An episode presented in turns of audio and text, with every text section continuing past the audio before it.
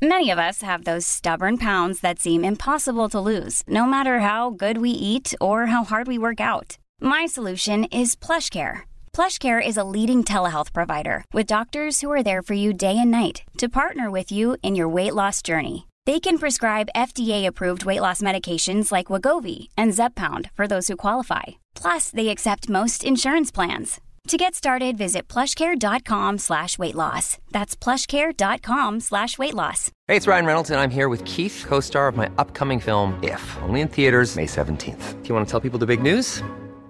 All right, I'll do. Sign up now and you'll get unlimited for $15 a month in six months of Paramount Plus Essential Plan on us. Mintmobile.com slash switch. Upfront payment of $45 equivalent to $15 per month. Unlimited over 40 gigabytes per month. Face lower speeds. Videos at 480p. Active Mint customers by 531.24 get six months of Paramount Plus Essential Plan. Auto renews after six months. Offer ends May 31st, 2024. Separate Paramount Plus registration required. Terms and conditions apply if rated PG.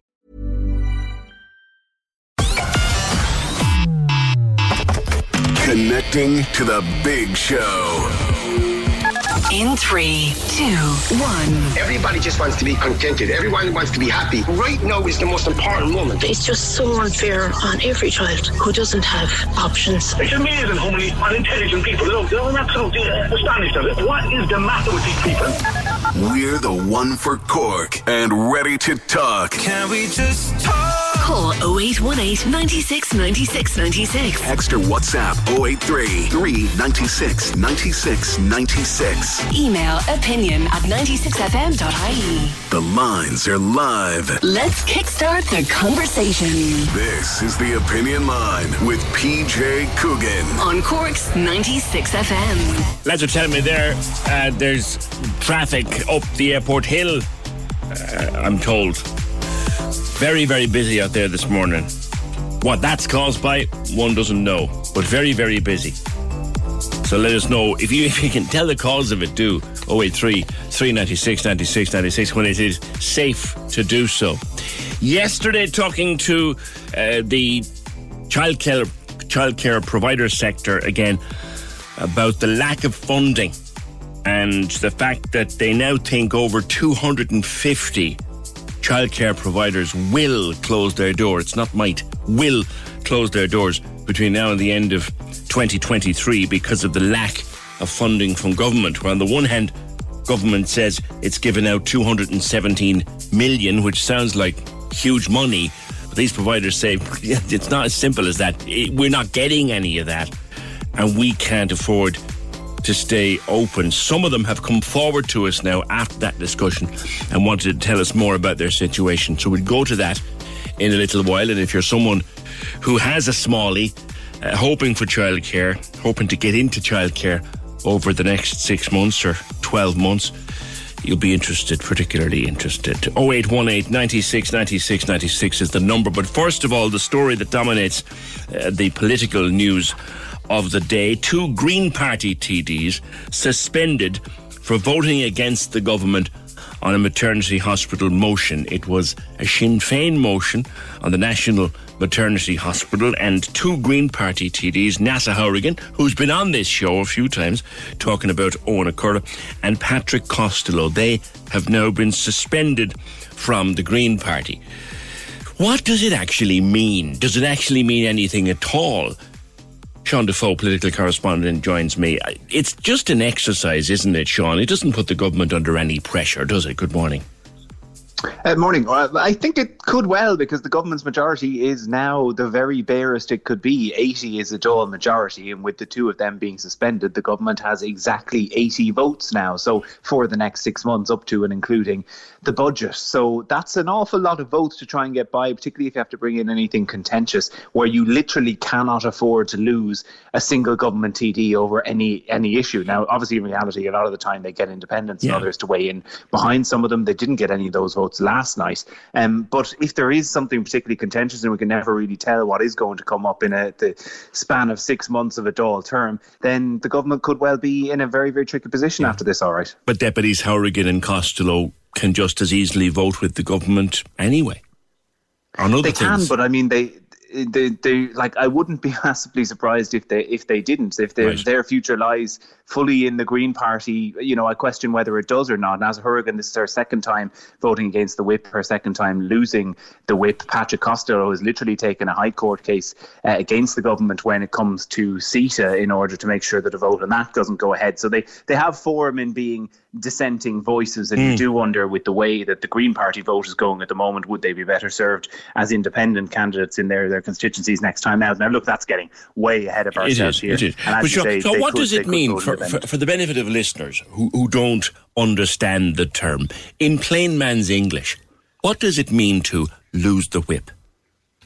So to lose the party whip, essentially you are out of the party in terms of a Dáil grouping for the, the span of six months. So you uh, are are effectively not a member of the parliamentary party, and, and the kind of benefits that come with that. You don't get speaking time, for example, in the party groupings for six months. So you are effectively sidelined. You're sort of shunned over to the side as a, as a personal punishment, I suppose, for these TDs. Now, often it's led to other things. It's led to people leaving the parties, etc. But in terms of practical terms, that's where they'll be. They'll be in this sort of political purgatory for the next six months, going about their business, but without the stamp of the Green Party on them. And then, of course, for the government itself, it means that they, they can't 100% rely on their votes and that they will be down to basically a bare majority for the next mm. six months. So they've stood on with their principles and they've voted with their principles, which is what a lot of their electorate would have wanted them to do. But it's a motion that it doesn't mean anything. It isn't going to go anywhere, is it, Sean? This motion doesn't force the government to do anything, does it? No, and I think this is something that people quite, uh, quite often understand, uh, misunderstand, and the politicians uh, willfully make people misunderstand about Dáil motions. Dáil motions have absolutely no legal standing at all. They're entirely symbolic. They, uh, you know, people say, "Oh, well, the Dáil has voted to do this," and yes, and t- technically, the Dáil has voted in support of that building the National Maternity Hospital on public land. But the government doesn't have to do anything on the back of that. They're not beholden uh, to the motion. It is a purely symbolic thing. So, no, it isn't going to go anywhere because the Cabinet has made their decision on the National Maternity Hospital. They're going to build it at Elm Park. They're going to proceed with the deal that's proved so controversial without any changes for the last uh, two weeks.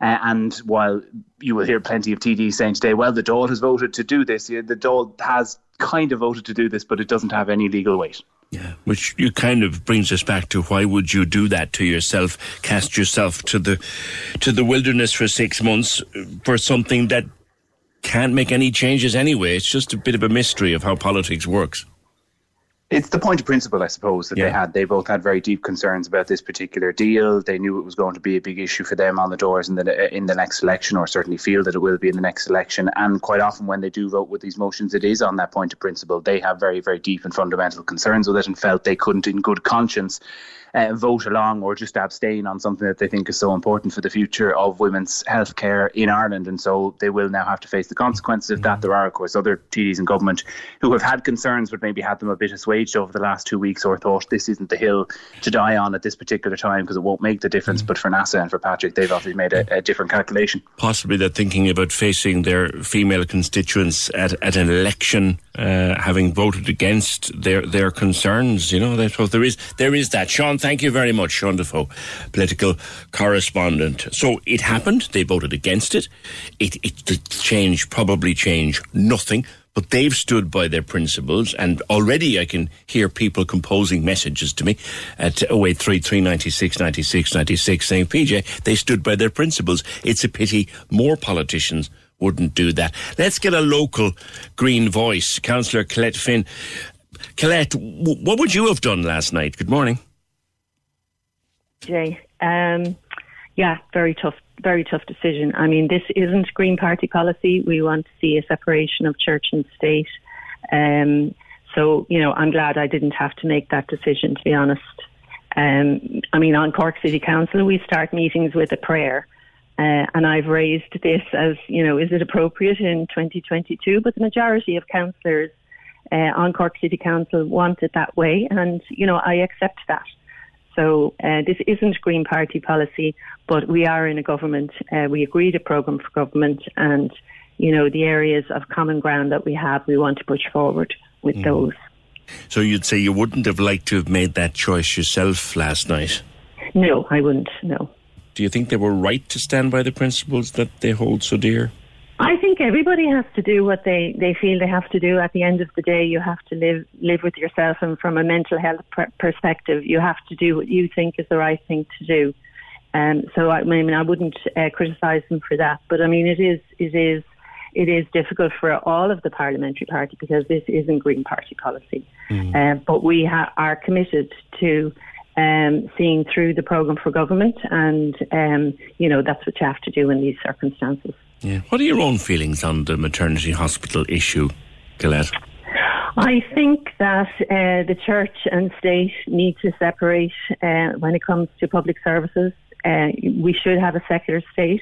We shouldn't have. I mean, in the past, uh, the religious um, did pick up the pieces from the point of view of providing services, and I used to work in the Mercy Hospital myself, uh, and I know how much uh, the nuns gave to the Irish people over time. But I think we need to grow up and uh, separate from religious orders. We have a multicultural society with people who are who have religion, a different religion. We have people with no religion. So I think yeah. our public services should be provided on a secular basis, and there should be any underlying religion uh, within that within that domain. And we've been told until he was blue in the face by the Taoiseach and others over the last week, the nuns are gone. They have no influence. Those days are gone. Do you buy that? Well, I mean, the Christian right uh, don't uh, go around in, in habits these days. Um, but as we've seen from the um, news in America, um, you know, when, when people feel they have a direct line to God, uh, they act in particular ways that I don't agree with. Um, so I think we have to be conscious of that. Um, and I think we have to be, and we had we had the debate in relation to repealing the Eighth Amendment. I was 24 uh, when that was passed. I voted against it. Um, I felt that it completely took agency away from women, and I fought against it all of my life. Um, so, you know, I think we need to be grown ups about this, and we need to understand the extent the, extent to which this has the effect that this has on women and on women's health. Um, and you know, uh, I, am sorry that it came to this. Um, mm. This project was started. What was it, 2013? You know, it's so far down the road. Uh, it's very difficult to pull back.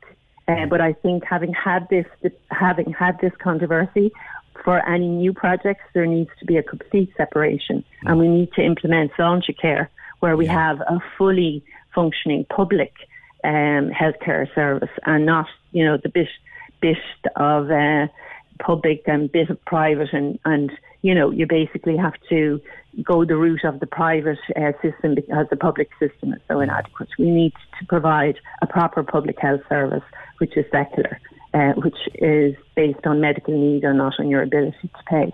Okay. Do you hope, as I think many women do, Colette, certainly some women of my own acquaintance do, that do you hope that with this gone through now, and gone through it will be, that we won't be sitting on programs like this in 10 years' time wondering what on earth did we agree to? Well, I mean, I don't think the patriarchy goes away quietly. So I think this is a constant battle. Um, and I think uh, promises have been made in relation to this hospital that it won't be influenced um, by the Catholic Church. Let's hold them to account on that. Thank you. Colette, Councillor Colette Finn, uh, 0818 96 96 96. Just on the point of principle for a politician, and that is why Neasa Hourigan and Patrick Costello voted last night as they voted. The motion achieves nothing and they knew the consequences of voting with the motion. They knew it would achieve nothing, but they also knew that they'd end up kicked to the sideline for it. But on a point of principle, their own principle, they went with that and they took the risk. Would, what would you do in the same situation? You know how you feel. You know where you stand. But you also know that there are consequences for your vote and even that vote has no effect. What have they done? What have they done? Have they, have they gone up or down in your estimation? We know how forthright Neasa Hourigan can be on an issue. She's been a regular guest on the opinion line with regard to Eoin Cora.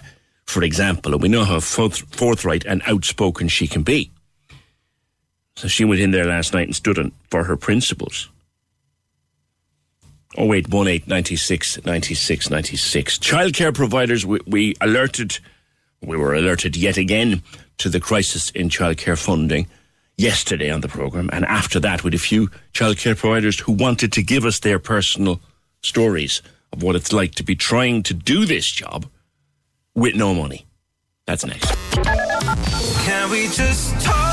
The Opinion Line on Cork's 96 FM. With the Cork City Marathon. Take on your next challenge this June by running solo or with a team. Register at corkcitymarathon.ie. Cork's 96 FM. Now, the government make a lot of noise about having put 217 million euro aside for childcare and preschool and all of that. 217 million is an awful lot of money. So why, in that case, are nearly 260 childcare providers up and down the country warning us that they'll have to close their doors before the end, the end of 2023 because there's no funding there. It's confusing. Let's try to sort it out. Let's try to talk to someone who's actually in that sector. Uh, Siobhan O'Connor uh, runs Siobhan's Montessori School in Mourneabbey. Good morning, Siobhan. Hi, PJ. How are you? Good. Good to have you with us on the opinion line. So uh, there's a lot of money out there, but you're not getting any of it. Explain. No. Um, now the core funding. First off, it's it's brilliant. It's a great step forward in the childcare sector. However, um, when it came about reading the, the fine lines, the ECC sector, which would be me, a sessional uh, preschool that's open three hours a day, um, we're kind of left in the dark. Um, I'm actually at a loss with this core funding coming in. Um, it's a case of I went back to college a few years ago to do the um, the higher level to claim the higher capitation for the children, yes. and that now has been taken and put into the core funding. And the non-contact payment that we all depend on for the summer months was also taken and put into the core funding. But because that's now in the core funding, I'm actually at a loss. And what they're saying is no preschool will actually be at a loss, that they'll bring our money up to where we were this year or last year. Mm. But with inflation and everything, that, that's not going to cut. So, that's not going to help us at all at all. So you're operating at a loss because of the way core funding operates? Yeah. Yeah. ECC sector is, it, it, it's the one that's being left out. That's not economically viable, no? No, no. Like at, the way it is at the moment, um, I rarely take a wage for myself. Um, I put whatever bit of money comes into the, into my school, I put it back into the school um, to ensure that there's good equipment and good quality there for the kids. Um, I don't ask parents for anything. We're not allowed to ask parents for anything anyway, but I never did. Um, and I put extras into the kids by doing graduation parties, Christmas parties, um, ice cream parties. All that all comes out of my own pocket. Um, but the way this core funding is happening now, things like that will have to be pared back because I can't financially afford to keep doing things like that. Yeah, and you're forward. not actually allowed to take a top up from the parents. No, no, we're not allowed to ask for any additional fees from the parents my funding is from the government only. Right. So and if, that's been back down for, to before 50. Right. So if, for argument's sake, and I'm just plucking figures out of the air now, if, for argument's sake, you get 40 euros a morning for little Johnny, and, and the real cost is 50, you're not allowed to ask mommy for a tenner. You just can't. No. no Even though she might want, she might be per- perfectly willing to give it to you. No, no, we're not allowed. We actually have to sign documents, get parents to sign documents at start of the year, um, saying that they haven't been asked for additional fees and anything like that. So yeah. what what are you going to do, Siobhan? You're being asked to operate a business at a loss all year round. How are you going to how are you going to survive? I actually don't know. Um, the year coming forward, I'm I'm full. I've um, children to fill all places and I'll, I'll go ahead next year. And it, it's it's really is a case of year by year for me. and it's it's just heartbreaking because I've pumped in so much into this business to build it off the ground, and then for this to come along and to be and like the feder- or the um, the core funding, it is great. We're not complaining in that we just need to be included. We need fairness. Yeah. That like Elaine Dunne from the Federation of um, Childcare, she met with um, the Minister uh, for Children, um, Mr. O'Gorman, and gave him the service, gave him the information about the ECC sector and how it's not working for us.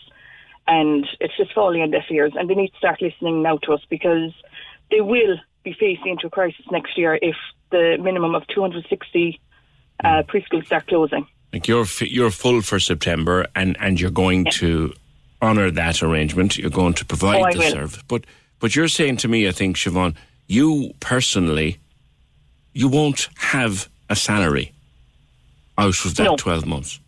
No, because I have uh, two staff members as well that I need to, to pay out for. Um, I rent I rent the community centre down here, um, so that on top of all the other bills. And as we know, the the rise in everything, every bill has gone up. Yeah. And they're just not they're not opening their ears or their eyes to see how leaving us at the bare minimum is not going to work.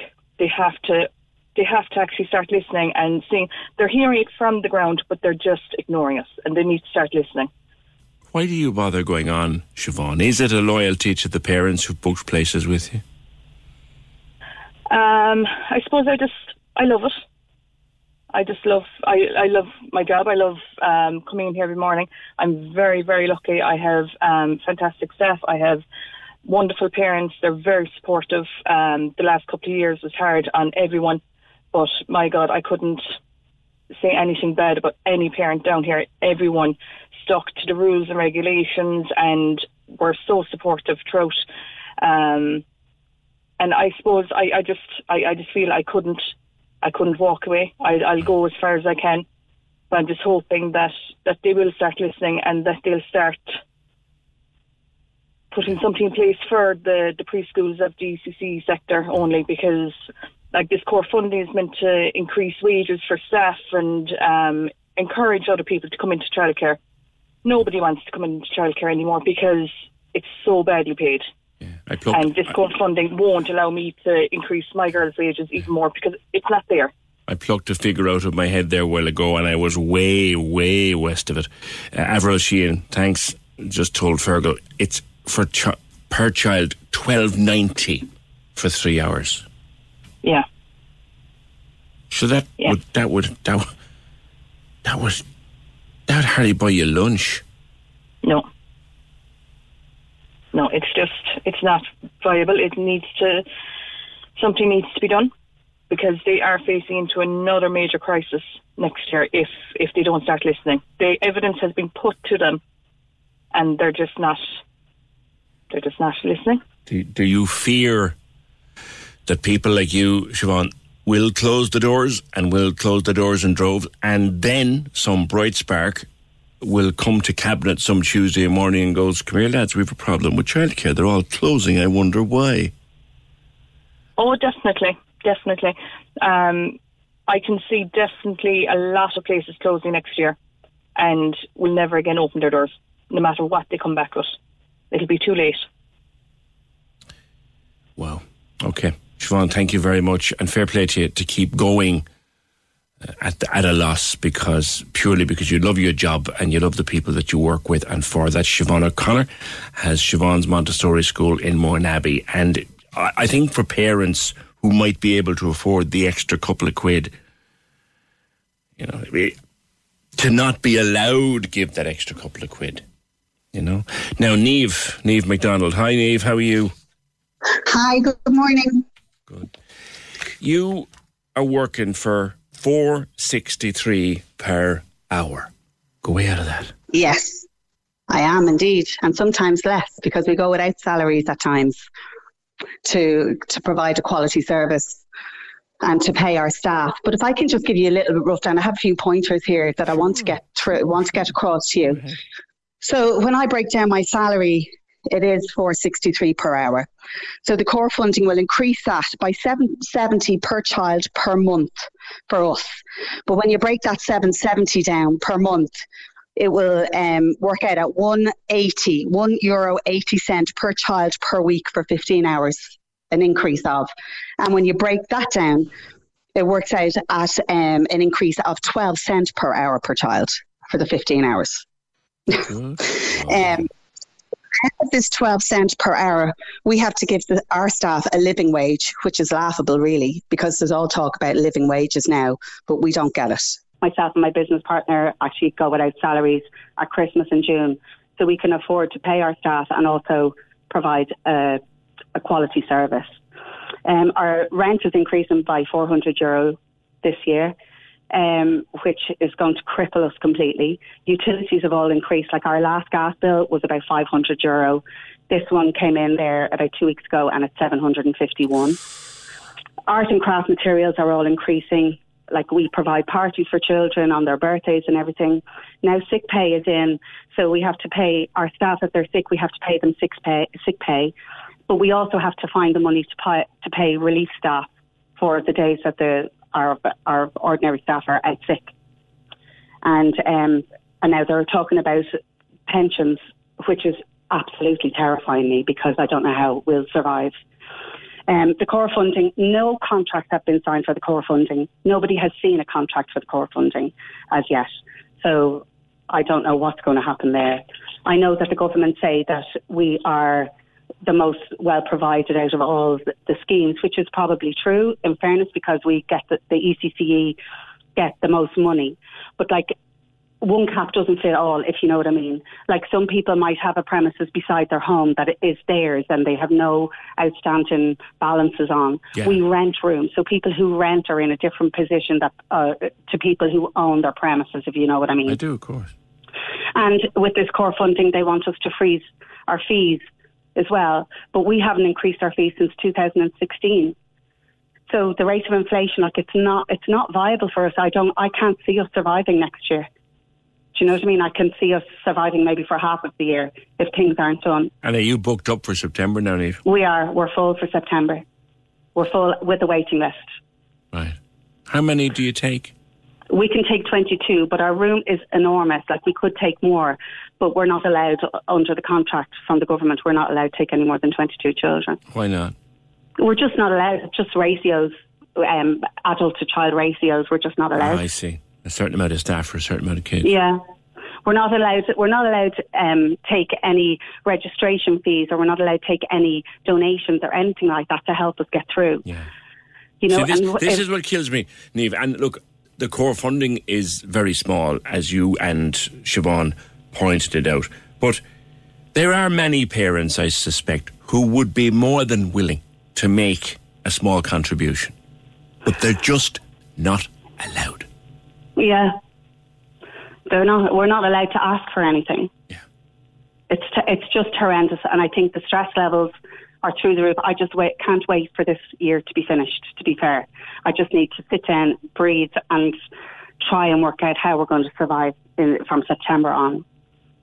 Like the rent alone and the utility bills alone are going to really have us in big trouble. So, and we don't have the option to, to do extra hours or anything because we wouldn't have the facilities for that, if you know what I mean. I do. And, and when you hear the government uh, Roderick O'Gorman, the minister involved, when you hear him touting 217 million euro uh, like a, like a victory, what do you think? I think it's laughable because most of that funding is going to the people that are sitting behind desks and making these rules. Do you know what I mean? It's the people who are, are like Pobal, Tusla, and all. They're the ones that are going to be getting the majority of that funding, not us, not the providers. And I think the government should actually come to the people on the ground. They could, they should come and talk to the see the services, see the quality that we're that we're given, see what we do for the money that we receive. But they don't. Like I've I've invited Roderick O'Gorman to our service, but he hasn't he hasn't even responded to that. Yeah. How- so I don't know. I just don't know. I don't know where childcare is going to go. I know they want a degree-led sector, but it, that in itself is another issue because you have people coming out of college, and I've worked with people who have just come out of college with level seven, eh, several level sevens and eights, and they don't know what they're doing. It's different in a classroom. They it's like you have to train them in. Yeah.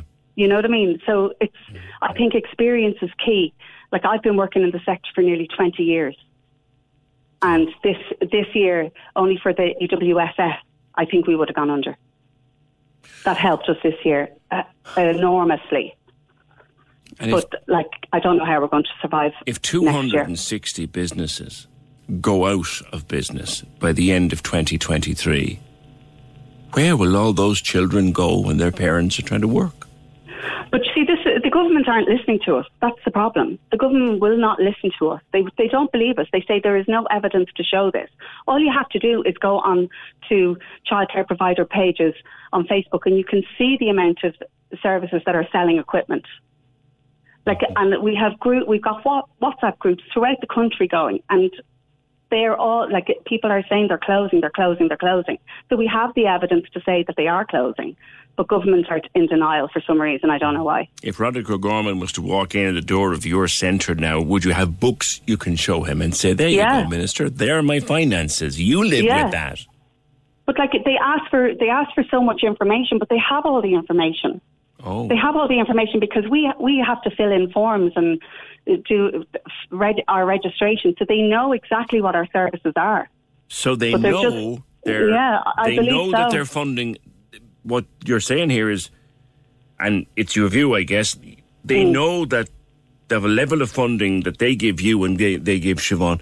They know it's unsustainable. Absolutely. I don't know how the government can expect us to freeze our fees when inflation is rising at such a rapid rate. I don't know how they expect us to survive. Sometimes I think they just have it in for the ECCE and the sessional services and they want to get rid of us. That's how it feels to me, that they're doing everything in their power to make us close. I don't, I don't, I actually don't understand why they will not help us. Same question to you as I put to Siobhan. Why do you why do you keep going on with this? Why do you keep doing it? Look, my love is with children. I've always worked with children throughout my adult life. Always, I was always a very sporty person. I've I've coached football teams. I've I've taught baton twirling. I'm a baton twirling coach. I've I just I've worked with kids all my life. If I wasn't working with children, I was minding children. And I was the same as a young child. My mother used to say, "You were the same as a young child. You always had a pram." always. But um, it's just the love, uh, the joy that you get from children. You can't get from anywhere else, from anything else, in my opinion. Like they make you laugh. Now they can make you cry, but they can make you laugh most times. I just love what I do, but I just can't see it's being it's being sustainable for me or my business partner. I don't know where we're going to go. Yeah. And if you were taken in under the wing of the Department of Education and treated as the first rung on the education ladder, it would solve it all, wouldn't it? It would. We can't even use the Board of Education's insurance companies. Like insurance is crippling us as well at the moment. No, we can't. We have to source our own insurance. We're not allowed, even though we're we're inspected by the Department of Education, but we can't. We don't get the facilities and we don't get the same the same services as as schools do. So, and I put this in writing as well, asking, please, can we avail of the Department of Education's insurance? No, we can't. It's just not allowed. Because obviously there's an, a, a- an insurance company or companies out there that, that have done deals with the department for packages. You're not Yeah. entitled to those packages. No, we're not entitled to anything. We don't get the same resources. The, the Board of Education don't even, um, or the Department of Education don't even see us as educators. Like I, I, I, I upskill every year. I do that every year. I do, I do my first aid every second year.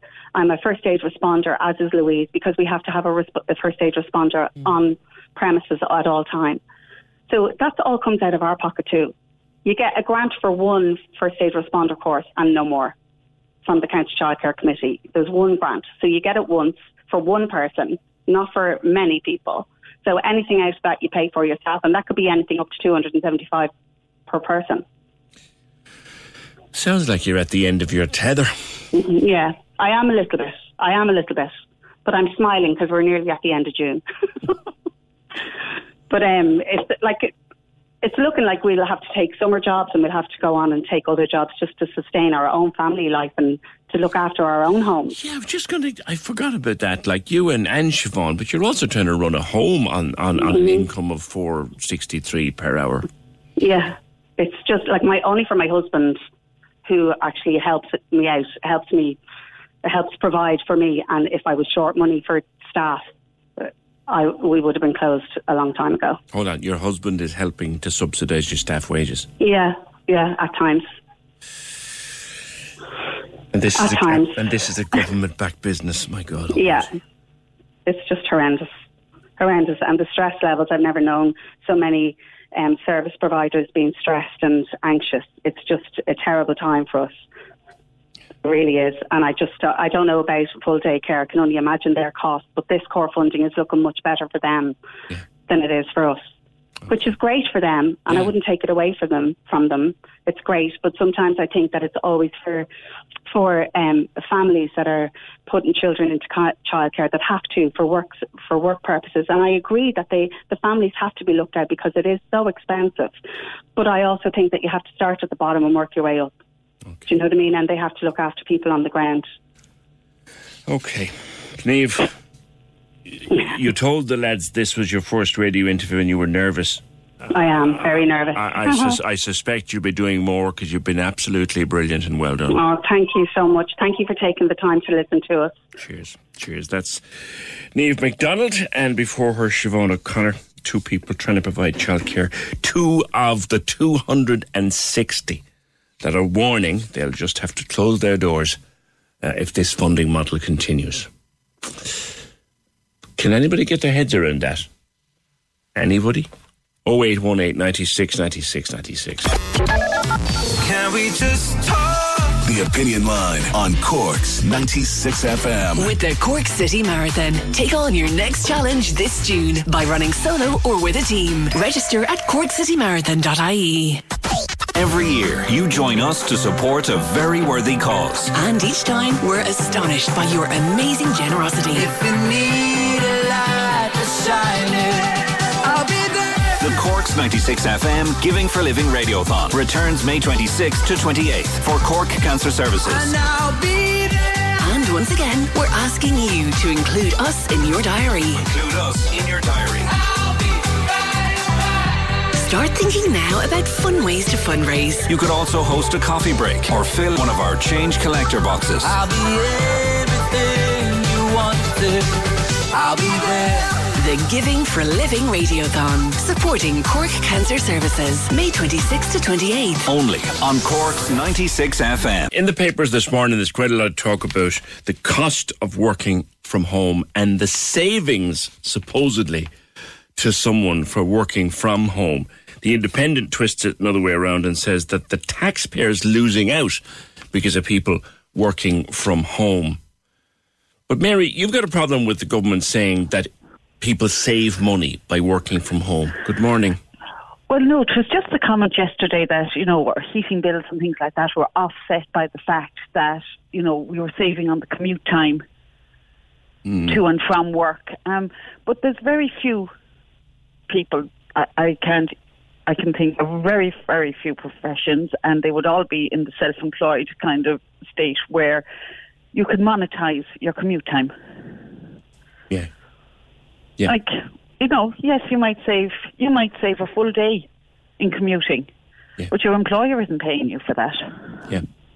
There's very few hourly rate jobs out there in employment. Even I'm sure that the um, the survey itself, commissioned by the government, was probably done by some daily rate contractor contracted by one of the big consulting firms. You know, the, like for example, you know, if you if you were working from home and could broadcast for an extra hour every day, who's you can't you're, you're not going to be paid for that because somebody else is already it's somebody else's job already. Yeah, yeah, yeah. The government, the government kind of knows all of what it's saying, though. Like, yeah, the shortest commute in the world you can have is from your bedroom to the kitchen into into where you work. But, but that, that's not a huge. Like, do you work your home? Do you work from home yourself, Mary? I do, and have been since the start of the. And it's wonderful. There's a huge amount of advantages, but not. I haven't saved a penny haven't you? And you are heating. You, well, sorry, I've saved a penny insofar as I'm not paying for petrol, but I don't have. And you know, in Cork, we don't really. You'll get stuck yeah. in the tunnel and you get stuck on the link and you get it, but that's not every day and it's I not. Know. You know, Plus, you're still heating the house while you're there trying to work. You're still exactly, and actually, the company I say like the the tea, the coffee, the uh, you know what I mean, the whole yeah. And now you know a lot of companies obviously still have the buildings or whatever, and they're paying for them and things like that. But some companies have been able to cut down on this space. Yeah. You know, if they were fortunate, and will do into the future, I suppose, as they, you know, they will monetize the advantages of having their staff working from home. Let me assure you. I know. I'm not so sure it will filter down to my pay. Yeah, my in your la- your own just circumstances. One last quick one. Like, Yes. were you did, did you move home because of COVID, or were you always at home? No, no, purely because of COVID. And would you prefer to be going back? Um, I can see advantage. I don't want. I, I don't think um, going back full time will ever happen again. Like kind of thing. We, you know what I mean, and especially, I suppose, with the fact that now hybrid kind of working styles are Yeah. becoming. The government is coming stronger in so far as employers have to Well, pretty well, much a- a- a- employ them now. A, yeah, a lot, a lot of people taking up a new job where it could be partly done on a hybrid basis um, will will want that. Mary, thank you, Mary. Just the cost of working from home or the supposed savings of working from home. I only did a month of it. We did the program from Studio 1.5 for a month uh, in January 2021 when COVID was rampant, the second wave. And I, I saved a couple of quid on petrol, but you were still heating the house because you're in January and it's cold. So the heating was on all the time to keep us warm at home. So you didn't have any saving there. Outdoor dining is back. I, I was I mean, amused that you even have to give licenses to extend outdoor dining. Like the rest of the world just seems to get on with it, but we make a big story out of it. But outdoor dining will continue through this summer in Cork City, and it was so good last summer. Everything has been con- extended for another six months. But Joan McCarthy from the Irish Wheelchair, or Joan Carthy rather, from the Irish Wheelchair Association. Last year we did have one or two people talking about the accessibility of street dining. Have there been any improvements? Good morning. Good morning. Um, uh, unfortunately, no, there hasn't been um, any improvements, and that's what our worry is, I suppose, um, going forward. This is going to be, I think, a, a permanent part of um, how we live and how we socialise, and we completely understand from a, a business point of view that you know it's the way to go. These businesses need to rec- rec- recoup a lot of uh, um, lost revenue, um, so we completely understand that. But it, people with disabilities um, and uh, parents with buggies and older people really need to be taken into consideration when um, there's um, outside dining happening and the pathways um, are becoming just much more cluttered. Yeah. I last summer I took it for granted on a Friday and go down and have my lunch in an outdoor place. But I was looking around it one day and I'm thinking, how would you get a wheelchair in to sit opposite me? If my friend's in a wheelchair, how do they get their wheelchair in? Let alone get it out. Absolutely. Yeah, and there there's two things to I suppose for us to be looking at. One is um, just as a pedestrian, um, but the other is as a consumer and how you actually access. It sounds like as if um, on the street dining would make things very accessible, but it doesn't. In a lot of cases, it might be down a step. The tables are very close to each other, um, and there isn't actually the space for uh, a wheelchair user as a consumer um, to be able to use these spaces in many cases. Do you think, Joan, and because there's a whole lot of licensing involved, um, do, do you think that in order to operate in an outside space, that businesses should need to comply with certain standards? Absolutely, they should. Um, and and again, it's not even in some cases it is the the fault of the businesses, and in other cases it's the fault of the the, the council. Um, so there really needs to be, um, I suppose, a review of the the standards in relation to outside dining. Uh, Space means. Spaces that are being used are the, the measurements are really the absolute minimum. So when you're putting your um, dining furniture outside and you're using up that space, it's not taking into account the amount of extra space that's needed when somebody actually sits down and the chair is pulled out and the table is pulled out and there's bags on the ground and all of that encroaches on the space. And a lot of our cities and towns, um, our pathways are quite narrow anyway, so they don't lend themselves um, to outside dining. And I saw a picture up on Twitter yesterday, um, and it was actually in Wexford somewhere, but like that, they had outside dining, but the pathway was very small and it was completely filled with a row of tables and chairs. Nobody would have been able to get by by. People had to step out onto um, right. and actually a narrow road um, so, to get past. So, so if you're if a wheelchair not, user or yeah, even if you're not using the facilities, you still have to take, go on a major manoeuvre to get around them. Absolutely, and for an able-bodied person, it might be a bit of an inconvenience to step down. But for somebody who's a wheelchair user or with a visual impairment, to actually be stepping or trying to get out onto the road to get back up, it's just not. It's just not possible, and it's not safe. Okay. Okay, Joan, thank you. And today is also International Global Accessibility Awareness Day. So it's uh, an appropriate time to be talking about this. Joan Carthy, National Advocacy Manager for the Wheelchair Association. And it was brilliant last summer, and I look forward to it again this summer. Cork was fabulous last summer. Fabulous for me. Fabulous for me, who's got the full use of all my faculties, but not so fabulous for people in a wheelchair, maybe, or someone who was blind. So uh, it would be nice to talk to some of our providers around town, some of our restaurants, some of our pubs who will move out into the streets and will be delighted to see the street service. What what accessibility preparations are you making? Love to hear from you. 0818 96 96 96. Can we just talk? The Opinion Line on Cork's 96 FM. With the Cork City Marathon. Take on your next challenge this June by running solo or with a team. Register at corkcitymarathon.ie. The lines are live. And we're ready to talk. Can we just talk? Call 0818 96 96 96. Text or WhatsApp 083 396 96 96. Email opinion at 96fm.ie. The Opinion Line with PJ Coogan. On Cork's 96 FM.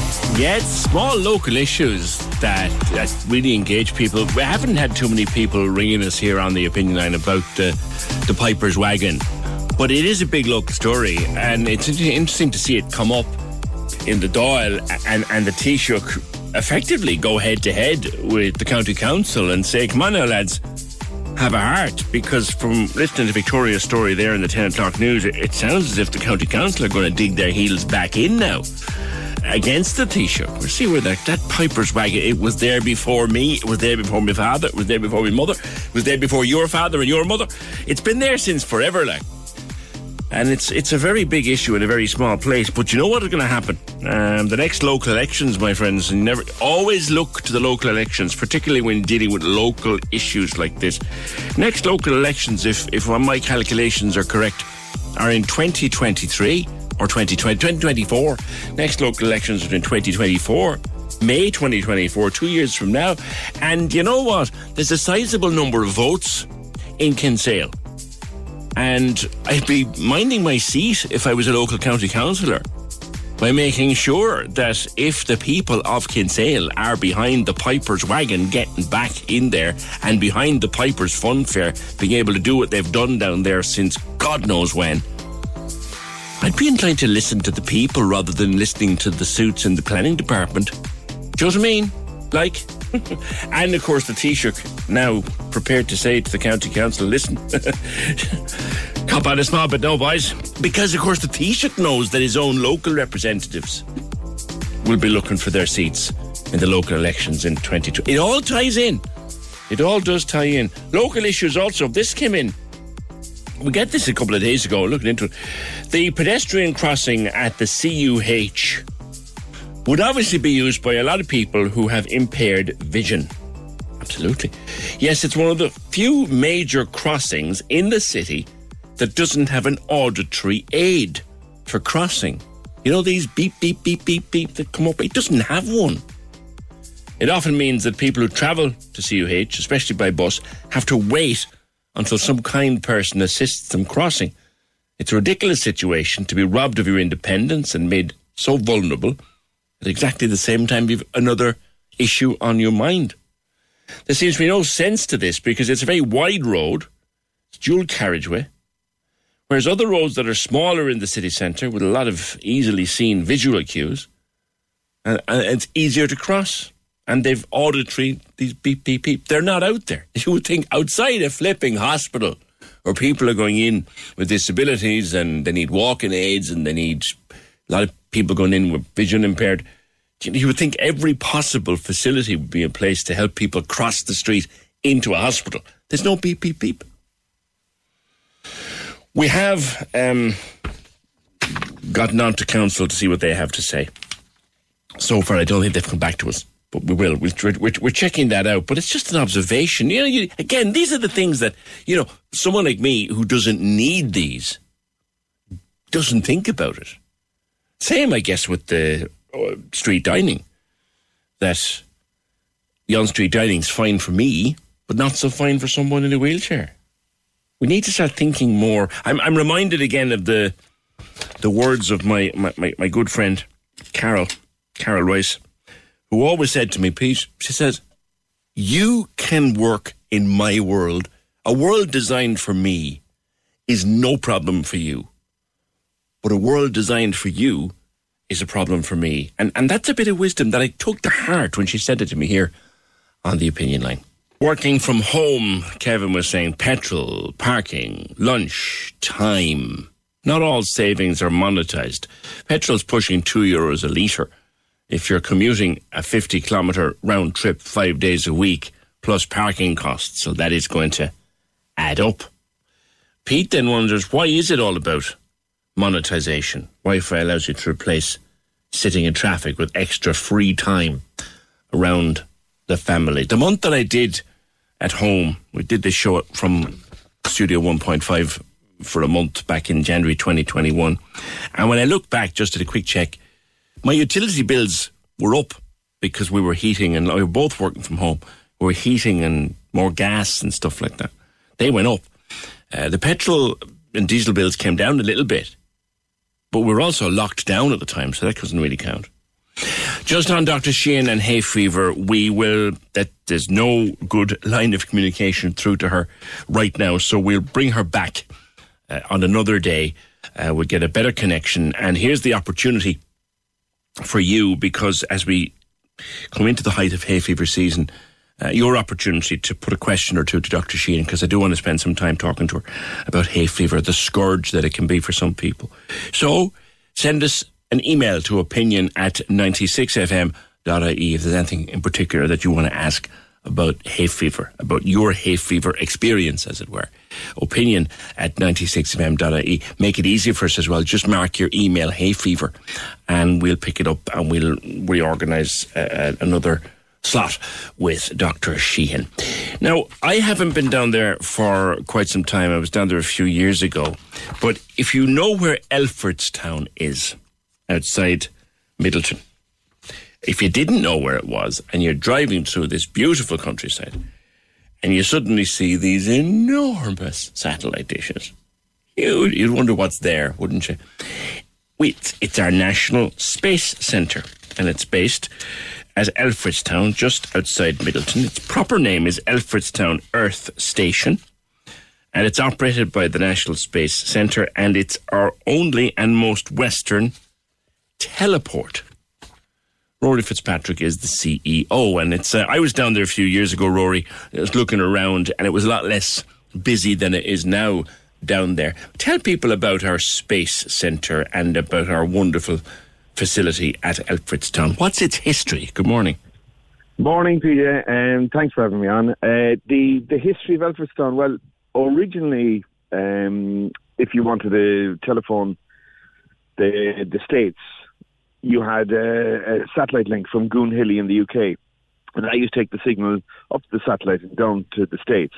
And uh, uh, older listeners, my age group and older, would remember the time lag that you had when you were on the phone to America. The, And that was what they call latency. It was the time it took for the signal to get out to the satellite and back in.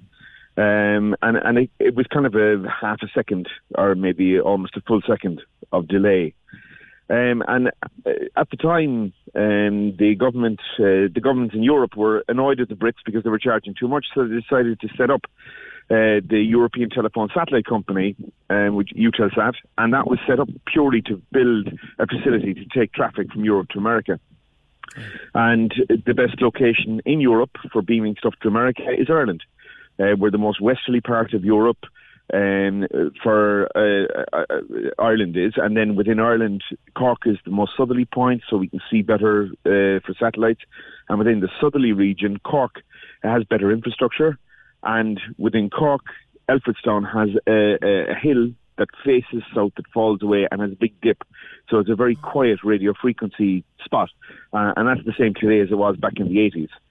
So it, it came online in 84, and so it was built in, in probably a couple of 81, 82, 83 was built, came online in 84 and operated until um, nearly 2000. 97 was when the fibre came across the Atlantic, so it became obsolete then.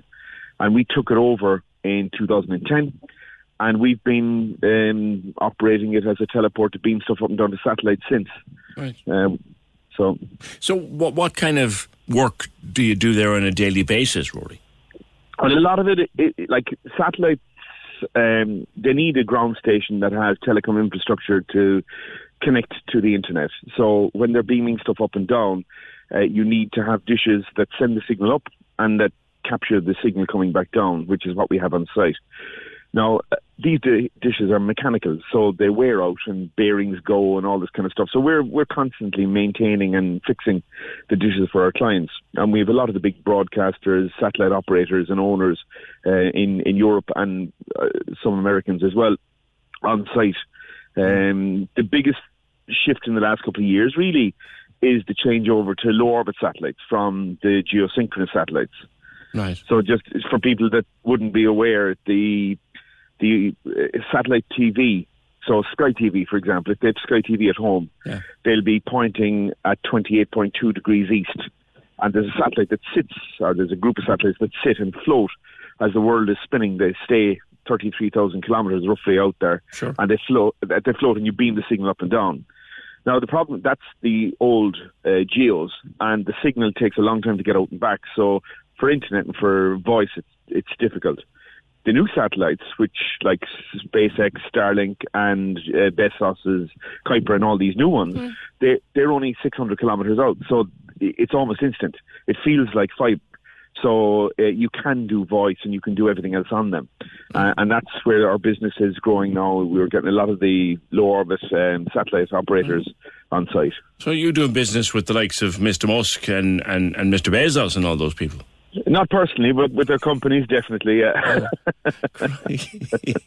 Yeah, SpaceX is, is interesting technology. You mentioned things like you know broadcasters and satellite. So, and this is a simplistic question. For example, Rory, last Saturday night, I probably with thousands of other people watched the Eurovision Song Contest. The. Eurovision, of course, Right. what a magnificent show! Yeah, Yeah, great, great television show, and yeah.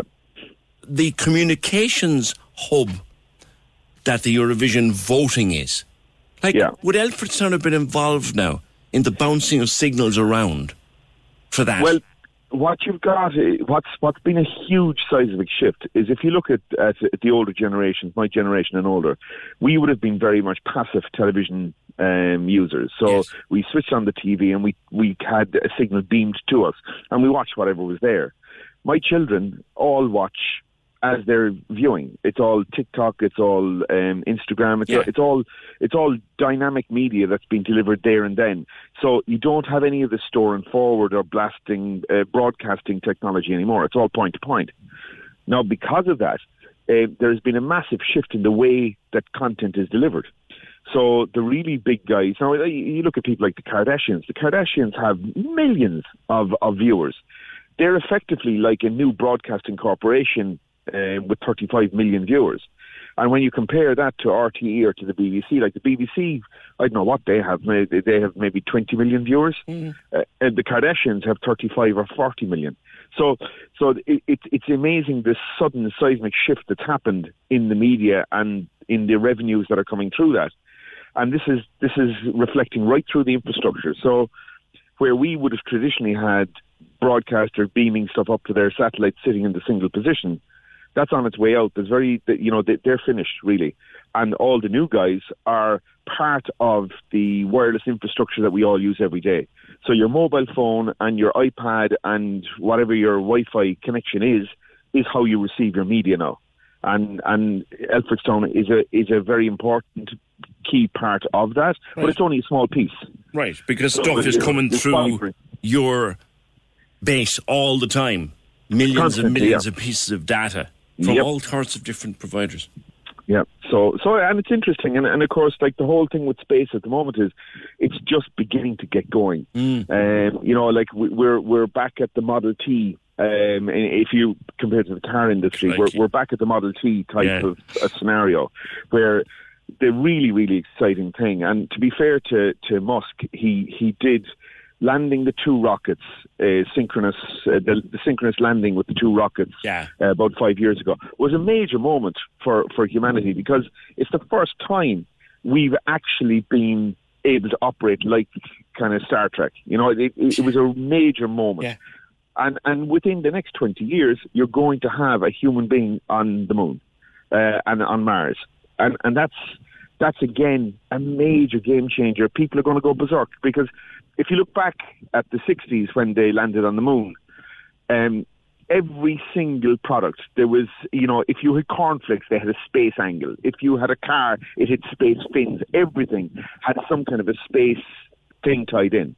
And when we land on Mars, it's going to be the same. You're going to have a frenzy where people will be dressing with spacey outfits. They'll be, you know, it's it's it's going to be quite mad. Um, you, you can, you can see some guy landing on Mars, can't you?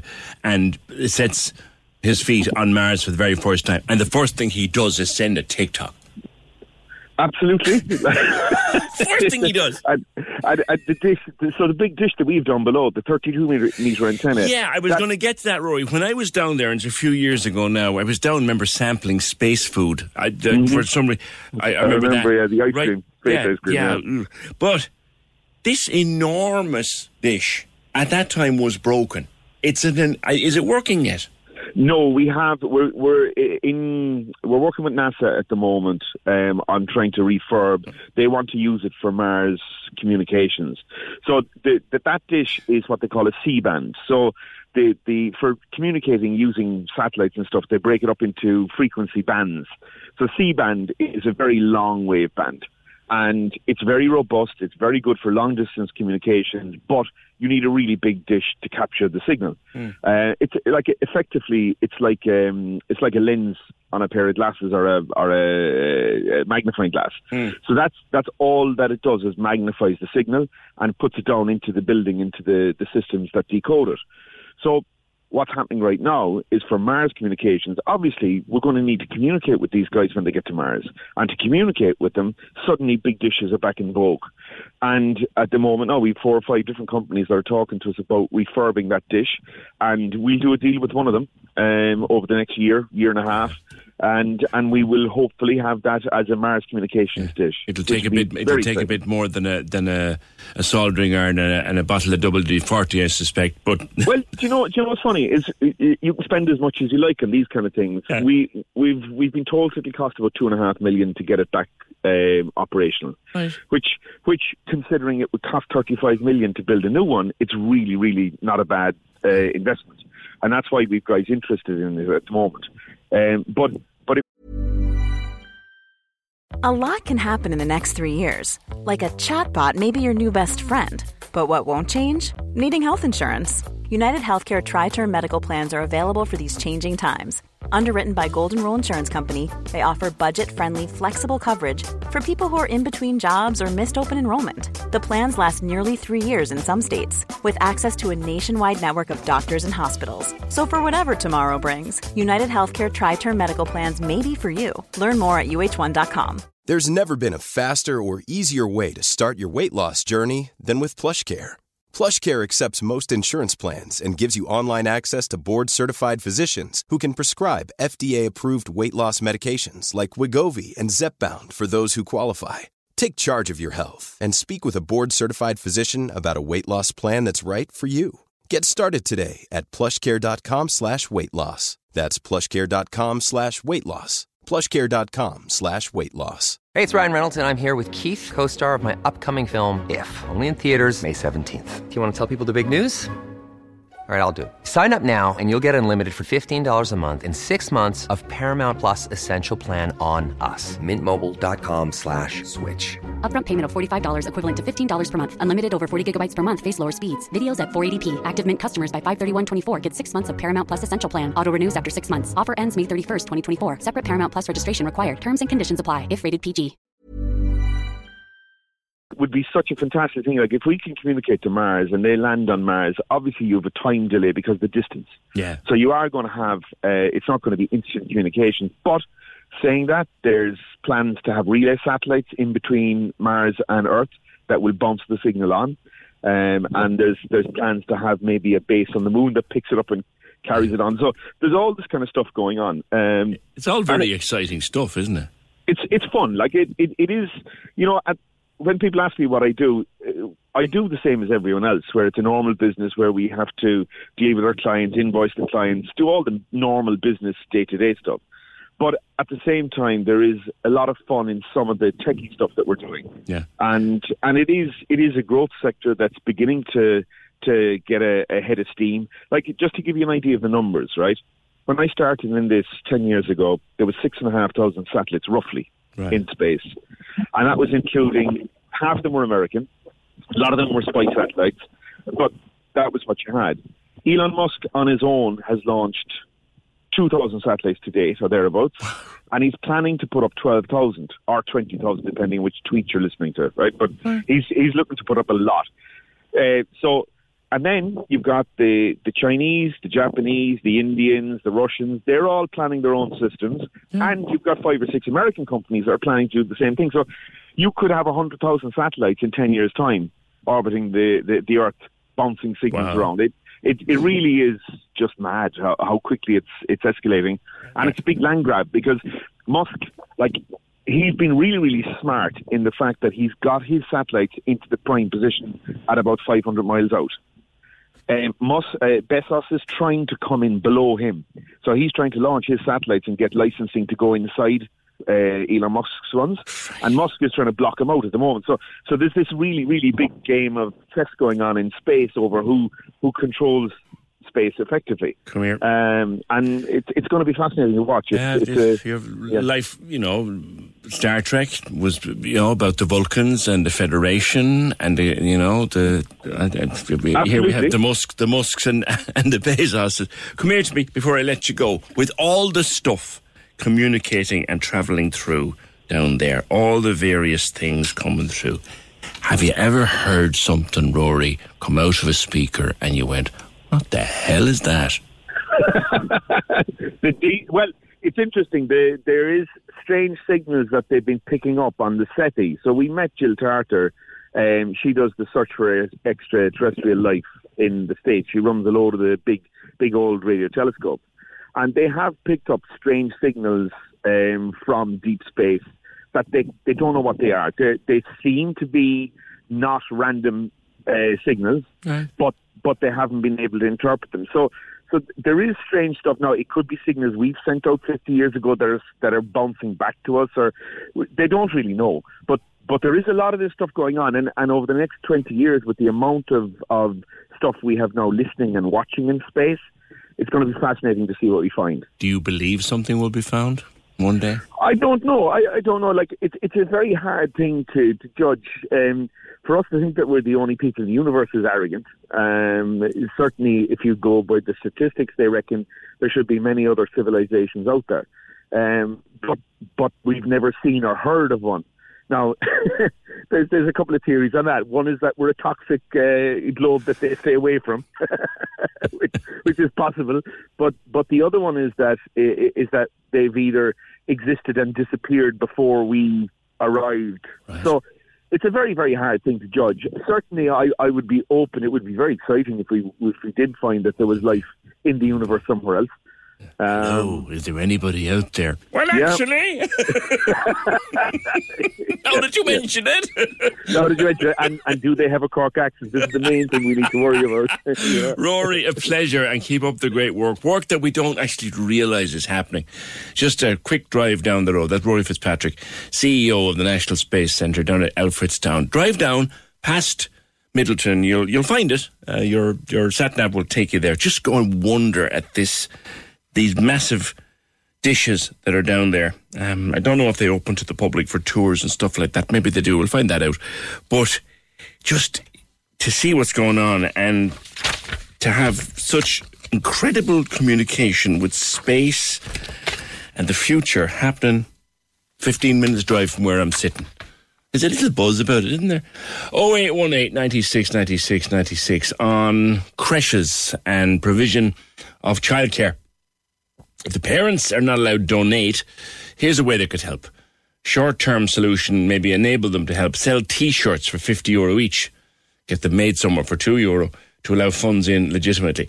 It's it's worth a shot. I think you see that's the problem. They are legally bound. They can't take money from anywhere. But it's a good idea.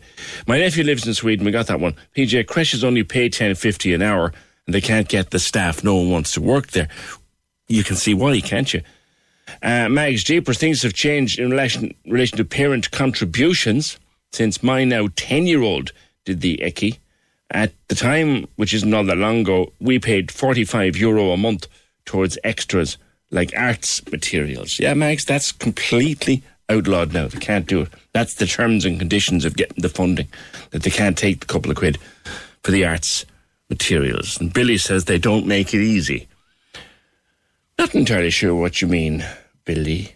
We were talking, uh, I'll do this in a minute, but we were talking yesterday yet again about the tun- tunnel, the closures of the tunnel, and people being caught by overheight trucks and all of that. We had a, a fairly long message from Anne, which I'll read out in a while, about when a truck blocks up the tunnel, why do cars already stuck inside in it have to suffer? Which is a good question. We'll get to it in a while. Can we just talk? The Opinion Line on Cork's 96 FM. With the Cork City Marathon, take on your next challenge this June by running solo or with a team. Register at corkcitymarathon.ie. Access all areas on Cork's 96 FM. Your guide to nightlife on Leeside. Hi, it's Michael here with an update on Cork's entertainment. There's a celebration of Rory Gallagher's music with Gerry McAvoy's Band of Friends coming up at the Oliver Plunkett on Friday, September 2nd. Tickets are now on sale from Ticketmaster.ie. Access all areas. US singer Macy Gray comes to Cork this summer with a very special show at Cypress Avenue on June 14th. It's a must-see live experience and you can get your tickets at cypressavenue.ie. Access all areas. You can contact us here at Access All Areas if you have a show, play, or exhibition, or any live streaming events by emailing us on AAA at 96fm.ie. Access all areas. Your guide to nightlife on Leeside. On Cork's 96 FM. Anne was on. She said, I was stuck in the Jack Lynch tunnel for over an hour. It gave me time to think what's wrong with the whole system. One, it's crazy that cars are stuck in the tunnel too. There should be a flow system, a contraflow system, so cars can go around the truck or something like that. There were two guards there, just standing. One of them could have gone up to the roundabout and directed traffic. I think there should be someone around, not necessarily a guard, equipped with proper signage and alerts so the traffic could be directed. This, I assume, and is when something is blocking the tunnel. That you could do some kind of a contraflow and get the cars that are stuck inside in it out of it, which is a, a fair point. I've never been caught in the tunnel at a time when there's an alert, so I don't know what it's like. There should be a divert point at or near the tunnel for people who ignore the height warning. They could still be fined and all that, but they wouldn't be blocking things up. You kind of have to be building new roads for that. I'm very taken, though I was very taken by Paul's voice message from yesterday, which I've knocked off my system now, but he said, and he seems to be in the system or in the business, he was saying those alerts are very good. They're very handy. You know, you're too high, you're too high. But by the time you see those alerts as a trucker, It's too late. You can't get off the road. So that needs to be dealt with. 0818 96 96 96. The excitement this weekend for the end of the Premier League, it's going to be huge and everyone will be clung to their radios or their phones or their smart speakers on Sunday because Premier League Live is back for a special end of season show Sunday, May 22nd, not Saturday now, Sunday. Trevor and the team here from 3 on 96fm.ie, powered by Talksport, live coverage, commentary and interviews all of the dramatic twists and turns from the final day of the Premier League. He's so excited about this. He's putting like a small boy in a sweet shop, putting this together for Sunday, the final day of the Premier League for 2022, and such excitement. There's so much that can still happen. It's the Premier League Live online with now stream live Premier League action with our Sports or Sports Extra membership. Your sport on your terms. Streaming only the games that matter to you most with Now and listen Saturday on the Corks 96 FM app or go to 96fm.ie.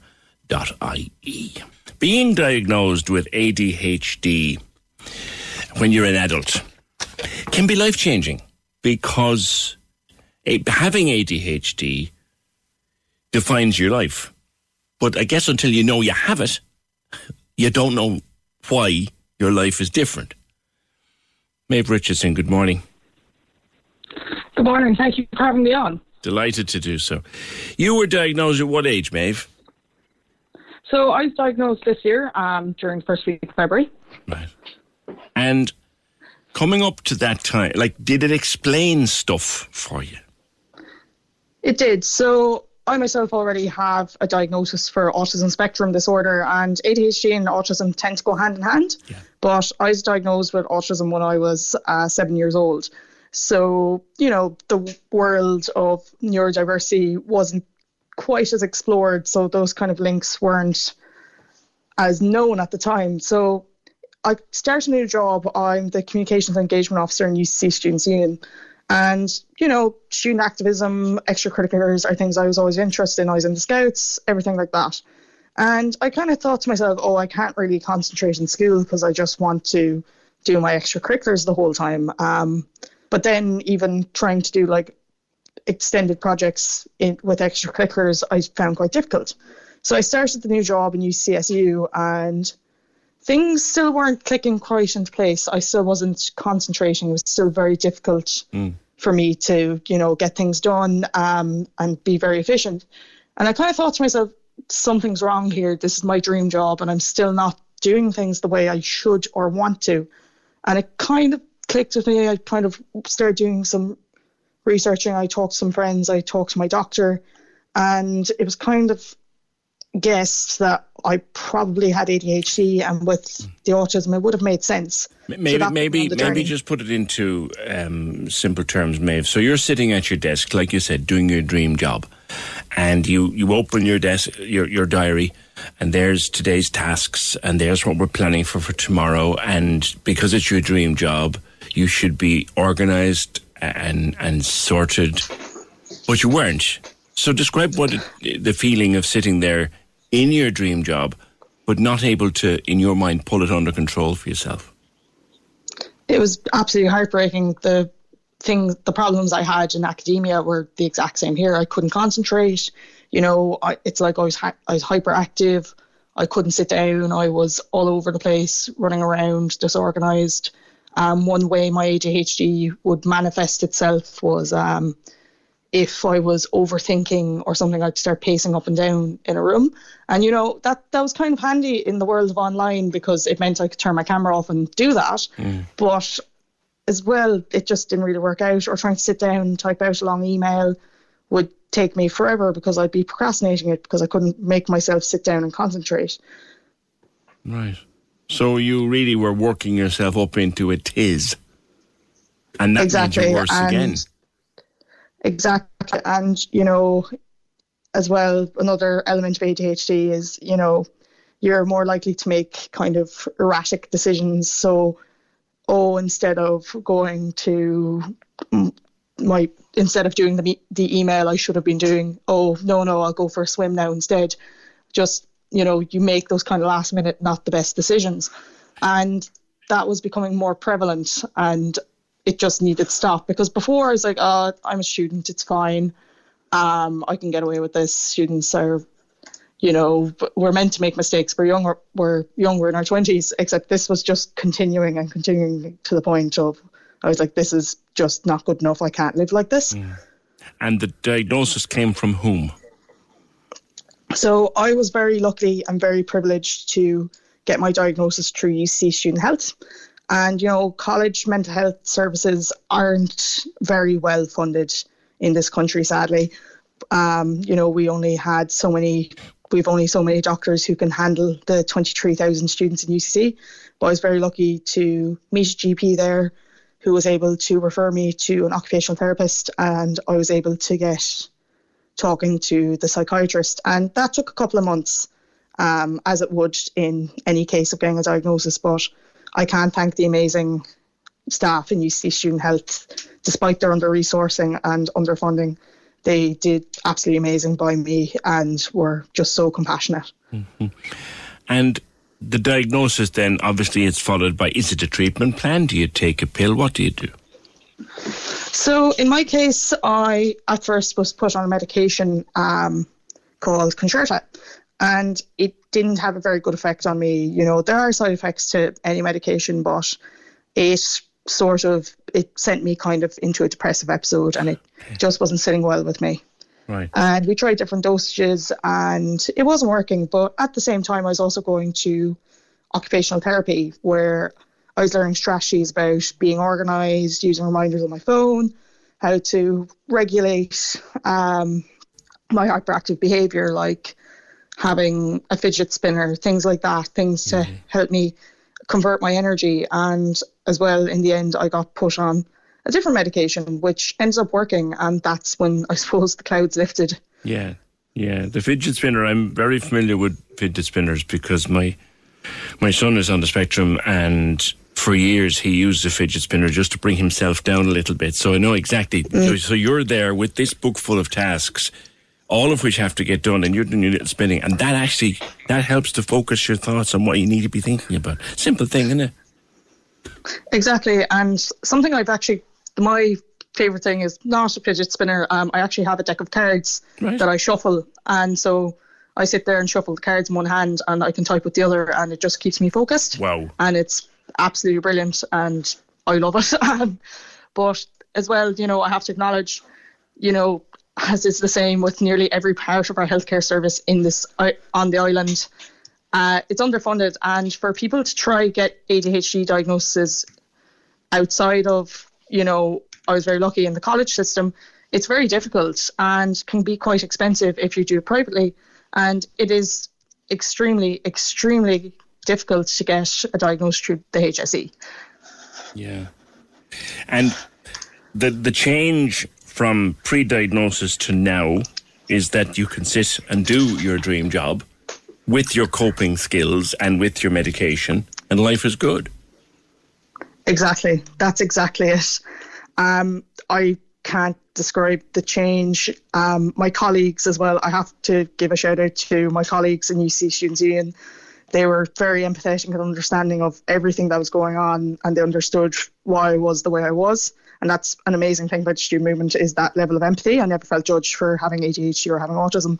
But the difference is that I can concentrate. I can the most amazing thing for me is that, you know, it's like my mind was cluttered and someone says something to me now and being able to recall information is so much easier.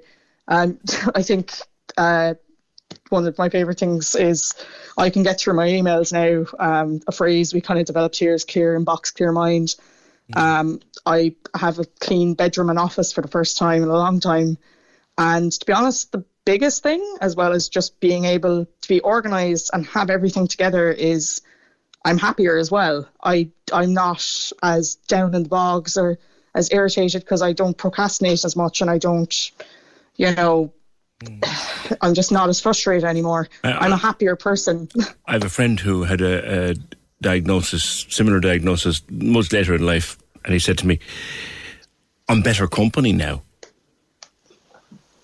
That's exactly it. I, my, I'm more. Pl- more pleasant to be around. And you know, that's something that's kind of hard to admit. Oh, was I annoying before? But it's not. It's that you're a better version of yourself. Yeah. And it means that I'm not stressing the whole time. It means that I get on well. I didn't know life didn't have to be so miserable. Um, that's so the manic. big change. Yeah. Yeah, I'm delighted for you. I really am.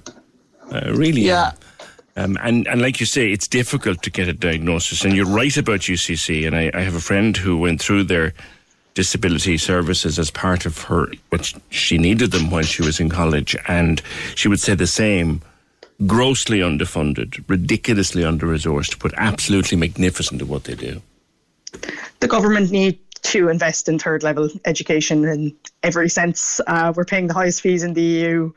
Our our services are all severely underfunded. Um, you know, staff are doing their absolute best. We've so many lecturing staff on precarious contracts. Everything to do with third level funding needs to change so badly, and that's I suppose what being student union officer is about. It is trying to make that monumental change so that third level funding does improve. And there you are now in a position, better health position to do it. Uh, and thank you for being with us on the opinion. And that's Maeve Richardson. Now you've got a uh, meeting coming up at 11. Uh, she works with the Student Union at UCC, diagnosed in February with ADHD. And that diagnosis, just knowing that this is why I am how I am, life changing. Yeah, I have a friend like that. I'd love to talk to anybody else uh, if that's happened. Uh, You know, you, you get a diagnosis and, I, Jesus, I'm not crazy. I, I just have this. What's that like? It must be, it's like it was cathartic and life changing for Maeve. I wonder what it's like for others. Uh, PG on outdoor dining, don't forget people with buggies and young children down the right hand side of MacCurtain Street. That's an absolute nightmare. And what about fire brigades, emergency services? What about, uh, God help us, says Patrick. They'd get in. They'd get in because they just throw chairs and tables aside to get in. But I do take your point, Patrick. 0818 96 96 96. Can we just talk? The Opinion Line on Cork's 96 FM. With the Cork City Marathon, take on your next challenge this June by running solo or with a team. Register at corkcitymarathon.ie. The lines are live. And we're ready to talk. Can we just talk? Call 0818 96 96 96. Text or WhatsApp 083 396 96 96. Email opinion at 96fm.ie. The Opinion Line with PJ Coogan. On Cork's 96 FM. I threw back my head and I laughed when Owen Curry was on the news. Oh, I went to I went to Majorca and and 'twas hot, so I'm trying to claim off my travel insurance. You shouldn't be allowed to travel in the first place. It can get hot in parts of Spain. Breaking, flipping news. Now, okay, it's exceptionally hot for me. Um, I've been there in July and August when it gets up to 38, 39, 40, 41 degrees sometimes in the middle of the day, but never in May. And that's very, very hot. but the thoughts that someone might get onto their insurance company, come here, I'm out here now for two weeks, right? And just feels hot on together. Like, we never expected this, like. I mean, I'm claiming now. Go away, go away. But they would, I suppose. 0818 96 96 96. Something else that caught my eye this morning in the newspapers. Um, I noticed this year, I've never noticed it before, maybe it's a new one, maybe it's not. There are communions now on both Fridays and Saturdays. I didn't know there was this year. Maybe it's to make up for all the communions that got cancelled before, but that's by the by. But do you know what's gone into wicked short supply? You cannot, for love nor money, get a bouncy castle.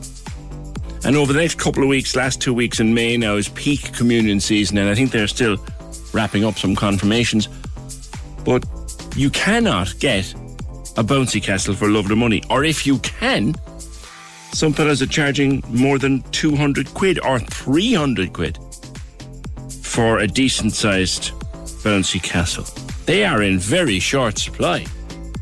this May as people go back to having parties for communions and parties for confirmations. Very short supply. 0818 96 96 96. Now, we were talking about celiac disease on the opinion line. That's a week or so ago now, marking Celiac Awareness Week or Celiac Awareness Day. And it prompted a call from Tom. Uh, Tom, you have had an experience and you'd like other listeners to know about it and be aware of it. Good morning. Good morning, how are you? Good. What happened to you? Yeah, I had, uh, well, I was diagnosed with celiac, a celiac 15 years ago. So that was fine. I got my children diagnosed as well, and they're, they're the same. They're two celiacs as well.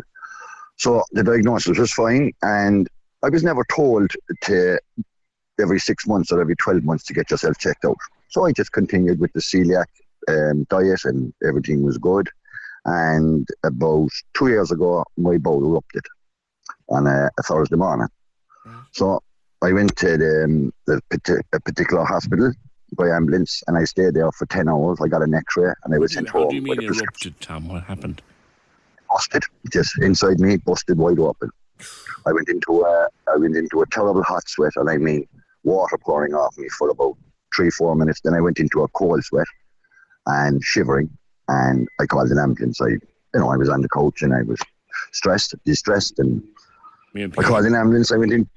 Yeah, I was. I was in severe pain. Yeah, I was in severe pain. So I called an ambulance and I went to a certain hospital and uh, saw me straight away in triage. And I waited about 10 hours then to be seen again. I was seen again. I was given an x ray, and uh, a particular doctor sent me home with a prescription. So I said, Listen, I said, I'm worse now than I came in. And he said, Well, Mr. Bowen, he says, Well, after um, checking you out and we gave you a prescription and our advice is to go to the chemist. So I said, okay. So I rang my sister. She checked me. I went home, went into bed, didn't bother going for the prescription. And I was inside in bed half an hour and she woke me. She said, you have to get up. She said, there's another ambulance on the way. So within, we'd say within 20 minutes, 30 minutes, I was uh, shifted by ambulance into a particular hospital. Who called that? Who called that ambulance, Tom? The, the regional, sorry, the, the particular hospital sent the ambulance out. So obviously, on the changeover in the morning, somebody spotted something and said, "You want to get him back in here." Right. So within 20 minutes, I was back in and signed a piece of paper to say I'm getting an operation. So I got the operation, and basically I was out of it for two or three days. And when I came around, I was on medicine, and I was out of hospital after five days, and I was into respite then after that. I was called back to the hospital, which I thought was to look and check on the, um, the procedure that they'd done for me, and uh, they informed me that I have cancer, that I have bowel cancer. Oh. So I've had bowel cancer now for the two last. Um, I'm over bowel cancer now the last six months, and I had it for two years. No, I got excellent treatment, absolutely excellent treatment. During the COVID, there wasn't a, an appointment cancelled, nothing. I got excellent treatment, in, and I was in the public. I wasn't private. I got excellent treatment. So basically, I'm ringing to tell your your guests, your that they need, they need to go away and they need to get an internal examination done every six months, at least once a year. If they have, if had they have celiac, yeah. if they have celiac, yeah. Because if I was told that information, the possibility is I wouldn't have got cancer. They would have spotted something every year, or maybe two years might have passed, and then they might have, ten years could have passed, and they might have spotted something, and that that would have saved me. Like when my boat erupted and I was taken to the hospital, they took about fifty centimeters of my um, my bowel. They sent that away, analysed it, brought me back, told me I had cancer. So basically, I'm saying, you know, we need to go away and we need to get ourselves checked out once a year. Right. Right. That's interesting now because I would never have heard that. That you know, celiacs would be would have a, a pro, be prone to developing bowel cancer. Didn't know that. Yeah, yeah. I didn't know it either. I didn't know it either. Like, uh, I didn't know it either till I was told inside there. Like, he said, Did anyone tell you, Tom, you need to go and get checked out every 12 months? I said, No. He said, You're a celiac a long time. I said, I am, I am. And I said, I stick to the diet. I said, It's an expensive diet. I said, But I stick to it. And uh, he said, No, you should have been getting checked out every 12 months, Tom. So he said, Unfortunately, you know you have cancer, but he said, You will have to get checked out every 12 months.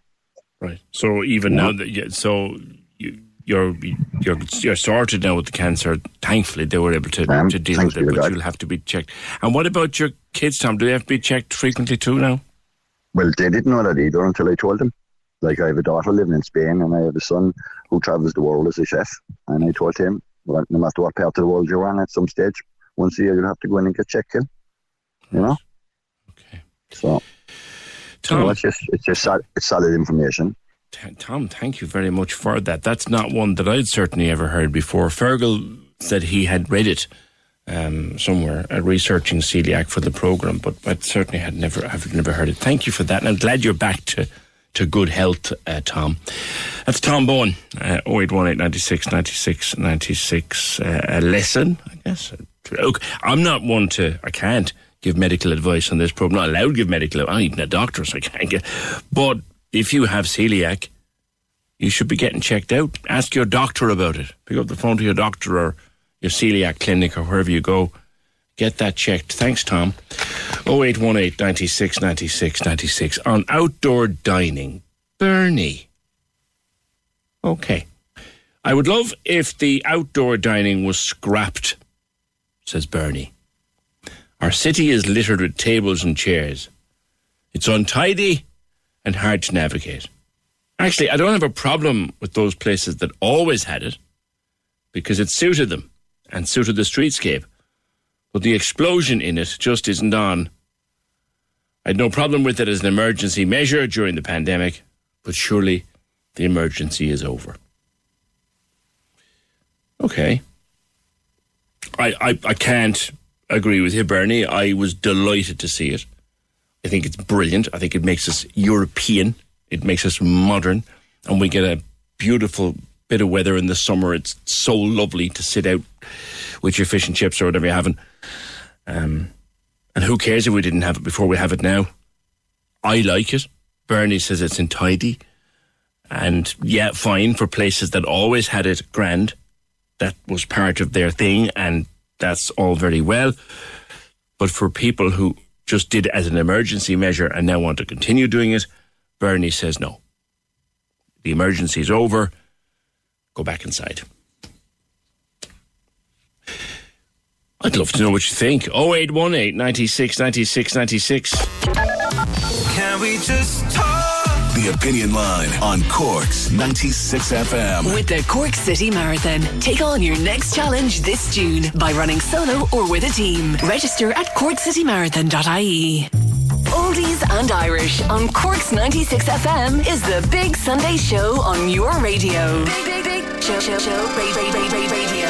Turn it up and take it easy with the best music mix for your Sunday morning. Sunday morning. Welcome along to the programme. Lovely to be with you on a Sunday morning. Oldies and Irish with Derry O'Callaghan. Sundays, 10 a.m. to 2 p.m. With Hidden Hearing, tuning you in so you don't miss a thing. And we've been doing it for over 30 years. Hiddenhearing.ie. Cork's 96 FM. Pat Buckley, TD, Sinn Féin TD Pat Buckley from East Cork was on to ask us to remind you there is a public meeting next Monday, 7.30 at Midleton, in the Midleton Park Hotel, regarding the latest steps in the Save the Owenacurra campaign. Uh, Save Owenacurra campaign. Um, we know we've been following it since last summer. Uh, and it's it's not good for them at the moment because the minister now has washed her hands and, and refused to get involved. Uh, but the families and the campaigners are still driving on with their insistence that the place must stay open. Meeting next Monday night at Midleton Park Hotel, seven thirty. Thanks, Pat, for that. Also, in response to Maeve, who was talking about being diagnosed with ADHD as an adult just last, just earlier this year, actually, Maeve Richardson from UCC Students Union. I can relate to that. I was diagnosed at 43 as being on the autism spectrum. Understanding, excuse me, that's understanding yourself and your life is life changing. Understanding the why. I can now help myself. There's no mystery now as to what's wrong with me, inverted commas, anymore. I'm not an alcoholic or someone with an eating disorder. I don't suffer with depression or anxiety. I haven't OCD. I'm not emotionally unstable. Everything in my whole life just falls under the one umbrella. I'm autistic. Thanks for that. 0818 96 96 96. Few responses coming into Bernie. I'll get to them. But Emily O'Driscoll has contacted us from West Cork. Emily, good morning. You're trying to set up uh, a special education needs school in West Cork, in Clon. Good morning. Good morning. How are you? Good. Tell me about what's needed. Um, basically, we need a special education school in West Cork um, to cater for all kids in the West Cork area. So it wouldn't just be for, we say, kids with autism, it would be kids that have any kind of extra need or learning difficulty, things like that. Okay. What's your own interest in this? Um, we have a seven and a half year old little girl with autism. Okay. So now we're very lucky with Maria, where she is in the autism unit in the Graham School, and they are fantastic. Right. We're just delighted. We're smitten, but we're one of very few that can say that we have a place close to our home. And if she hadn't had that place, where would she have to go to school? It more than likely would have been somewhere up in up close to the city, like St Mary's, um, or out to Ballincollig, places like that. So there's like I know that there's a few kids that would travel from Bantry up to those schools, That's crazy. and it means being realistic. That like there's a couple of kids now they can only manage we say two hours in school. They're traveling two and a half hours up, going to school for two hours, and then two and a half hours home.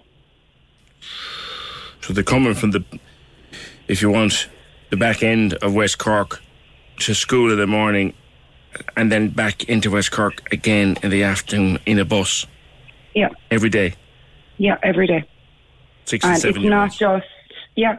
These could be as young as four year olds, oh, three year olds going to the early intervention unit, and it means that being realistic, it's not just a straight run up. You know, there might be five or six stops on the way. Yeah. These might be back roads. They might be an hour out of the way. And it just means being realistic that these kids spend more time travelling than they actually do getting an education. Yeah. Because we're thinking of a kid, just pick a pa- place off the top of my head, say Adrigole. Yeah. You know, a child from Adrigole will say, um, up to the edge of the city. That's that's some serious travelling, Emily. Yeah, and then you're talking about all the stops along the way. You're talking about, you know, a stuffy taxi or a stuffy bus. And like being realistic, some of these kids spend longer travelling than they actually do receiving an education. Yeah. Now you've set up a group in Clonakilty to campaign for a school in West Cork. Yeah. Um, now, originally about a year ago, I set up um, a support group, basically for anyone in the West Cork area who has a child on the spectrum. And came up that, you know, one of the main issues was school, education. And like I said, we're very lucky because we're one of the few that actually have a place. Yeah. I don't even want to think of what's going to happen, Maria, when it comes to secondary school Yeah. like that is the most daunting thought that you could think what's going to happen to my child. Now, think about the comparison here, Emily. You know, I'm I'm familiar with this stuff, right? Think about the comparison. She's what seven, Yeah, seven, and you're now worrying about what'll happen when she Yeah. has to go to secondary school. Now, if it wasn't for her autism, at seven, you'd have that school picked, chosen, oh yeah, and her name down. yeah. It would be the closest school to us with obviously you know the best extracurriculars and all that kind of thing. But you wouldn't have to think of all these extra fears and all these extra thoughts. You wouldn't have to worry. Okay, you know, if she goes here now, how long will it take us to get her there, including traffic? Yes. what kind of form is she actually going to be in when she gets to school? Like, there's four year olds doing this on a daily basis. And God love them, like a four year old without any extra need. They're, after an hour, they're exhausted. Yeah. You know, not a mind travelling that far and then having to, you know, kind of regulate themselves. Have you identified a place where a school might be put? The middle ground for all of West Cork will be Dunmanway. Right. Um, that's simply because we kind of took into consideration the distance between Inishannon area and Bantry. The middle ground would be Dunmanway. Yeah. Yeah, that's So fair. it's kind of fair for all. Yeah. You yeah, know, it's so about kind of it's about it's about what halfway between Inishannon and anywhere, really. Yeah. Yeah. You know, so we're just um, we're trying and we're hoping against all odds that like About how many families are we looking at here, Emily? That are that are Oh, like I say, we could easily fill a school that can cater for a thousand kids. get away. Yeah, because like if you think of not just kids that have been diagnosed with autism, kids that have been diagnosed with intellectual disabilities, Down syndrome, you know, all these extra needs. You know, like mainstream schools can't always cope with that. No. And you need dedicated staff. Like like I said above, we're quite happy where we are because you see they want to be there hmm. they genuinely care. That's what you need. And you don't want to have this fear of, okay, you know, if there's not a place there for next year, what's going to happen? Yeah. And you're face, you're facing that in a couple of years. Yeah. Hmm. You know, I'm being realistic. There's parents there that are facing it now for small little kids. You know, like life is so hard when you have an extra need. Yeah. Like it shouldn't be hard when it comes to getting an education. Yeah. You know, as a parent, you expect to fight for things for your kids, but you don't expect to have to keep fighting for their basic rights. Fair point. Emily, if anybody wants to contact your group and support support you, where can how can they do that? We have um, an Instagram and a Facebook page. It's West Cork underscore special underscore school. Okay. And our email address then is West Cork Special School at gmail.com. All right. Listen, we'll talk again, I'd I'd say, because this is a campaign that uh, you've just started and looking to the future in West Cork. Thank you. Emily O'Driscoll, uh, West Cork Special School at gmail.com. West Cork underscore special underscore school on social media. The, the need for a special school, special needs school in West Cork. There's a group have started to promote it. 0818 96 96 96. Now, I read Bernie's comment about outdoor dining. She was saying that she'd like it to be scrapped because the city is littered with tables and chairs, and she said it's untidy looking and hard to navigate. Um, she doesn't have a problem with the places that always had it, but the explosion in it during COVID times just wasn't on. I'd no time, no problem with it as an emergency, but that emergency's over. Now, Bernie subsequently got back onto us and said, I just want to add to my last comment. I've weak and aching muscles, and trying to get up and down onto the footpaths is painful. People with disabilities are not being taken into account at all. And Bernie, I'm with you completely there. Um, I, I uh, you do see a lot of street dining that isn't disability friendly or isn't buggy friendly or that people have to go around, make a big loop around it to get around it. So thanks for that. Kate says, I wonder is it possible to put a wooden ramp on one side of the street where the wheelchairs can go up and down to keep the outdoor dining to the other side of the street? Yeah. I think it all depends on where the outdoor dining is. Rural and urban areas in particular are very different. Where I live, there was an increase in noise after the smoking ban. With the outdoor dining, there was an increase in rats. Outdoor dining works in some areas, but not in others. Some publicans are also not taking their area into consideration. 0818 96 96 96. It's back for the summer. They had to license it again. That makes me laugh like that. to license it again for the summer. But it's back for the summer. All those, and again, I love it. I have to say I do. But those are the concerns. It's not disability accessible. It's not accessible for wheelchairs. It's not properly accessible if you have visual impairment because you can't see where you're going.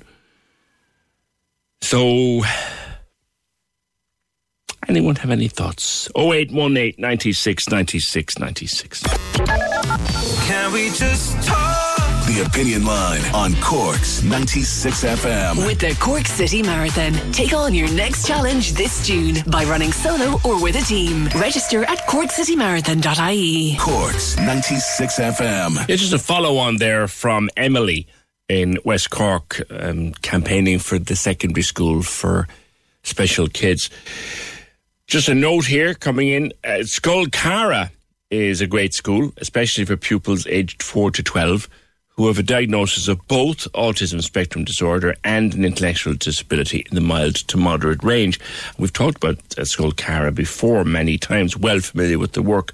Great place. They had a break in in April, and a couple of thousand euro worth of bikes and trikes were vandalised.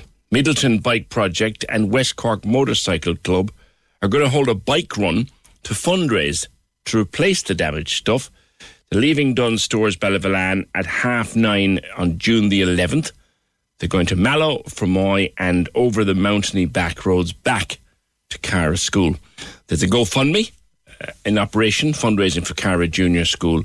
And the relatives of the kids would love to particularly thank Councillor Ted Tynan, who has donated 500 euro from his ward fund. Good man, Ted. And we'll be talking on Friday, tomorrow, God, Friday again, tomorrow, to Colette, uh, the principal of Cara, about that uh, tomorrow on the programme. Just wanted to bring it to your attention in advance. 0818 96 96 96. Victoria, you had an experience at the weekend. You you found yourself in an ambulance, as it were. Thankfully, you've made a good recovery, but you noticed a few things. Oh, I, I did. Uh, first of all, I must tell you, the paramedics are amazing. Mm. It started off, my GP insisted I go in the ambulance because she's wonderful too. Got in the ambulance, they do everything right. They do the ECGs and the blood pressure, and they give you um, pain relief and everything else that I had to have, loads of injections. I waited about half an hour for them, which wasn't too bad. Mm. And they sat with me for five or six hours and uh, doing nothing because they said they're not allowed to give all the forms and everything that and information I'd given them in the ambulance. Mm. Uh, they're not allowed to hand it to a nurse. They have to hand it to the admissions department, which is in another room. So, but they only they only have one person there, and they have about you know a thousand people mulling around waiting to be admitted. So they were waiting to formally do the handover to the hospital and until such time as they were able to do that, they had to wait with you. That's right. They said they are nannies. They have to just sit there and babysit for the day. And they hate doing it because they said we, we should be on the road doing attending car accidents and heart attacks and strokes and things and not with somebody who is managing to sit in a chair and has got the pain relief and everything and she's fine, you know? Mm. And I noticed looking through the window, there were four ambulances parked outside and they were all the, the people, you know, the paramedics were all talking for the day to themselves while they waited. Hmm. What time of the day or night was this, Victoria? Um, well, it was Saturday during the day. Tremble to think what the night was like.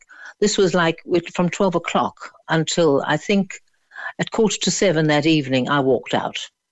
And uh, 50 euros later, in a taxi, I arrived home. You hadn't been seen at that stage? No. But I had been admitted. Uh, the paramedics had left, and they admitted me about um, quarter to six. Right. And then they left to go and work, you know? And uh, unless their shift was up. But um, and, and as I said, the paramedics were wonderful. My GP was wonderful, got you know, got me in the ambulance in time and everything. But I just felt one, once you got there, there were all these people and one or two nurses uh, walking around looking, you know, frazzled. And um, it, it was so ridiculous. What what when, what they need is one nurse there, as the paramedic said, to take all the information from the ambulance as they mm. come, mm. and they mind um, half a dozen people as opposed to just one person, you know? Yeah, it's a bizarre situation. There you were, like you said, well enough to walk out of the ambulance. What what was troubling you was under control, but you still wanted to see a doctor. But the paramedics cannot, they cannot leave because they haven't formally handed you over, as it were. That that's that's exactly it in a nutshell. And the bizarre thing is that I came home and I'm feeling much better, thank goodness, and saw the doctor again and everything, and we have things under control. Good. But at quarter past 10 at night, the phone rings and we can't find you in the hospital. The doctor now would like to see you. After you got a taxi home at 7 p.m. Yeah. So I said, Well, I've got a bottle of wine open. There's no way he's going to see me. So there you are. Wow. But I just thought it was such a shame. It's a waste of money.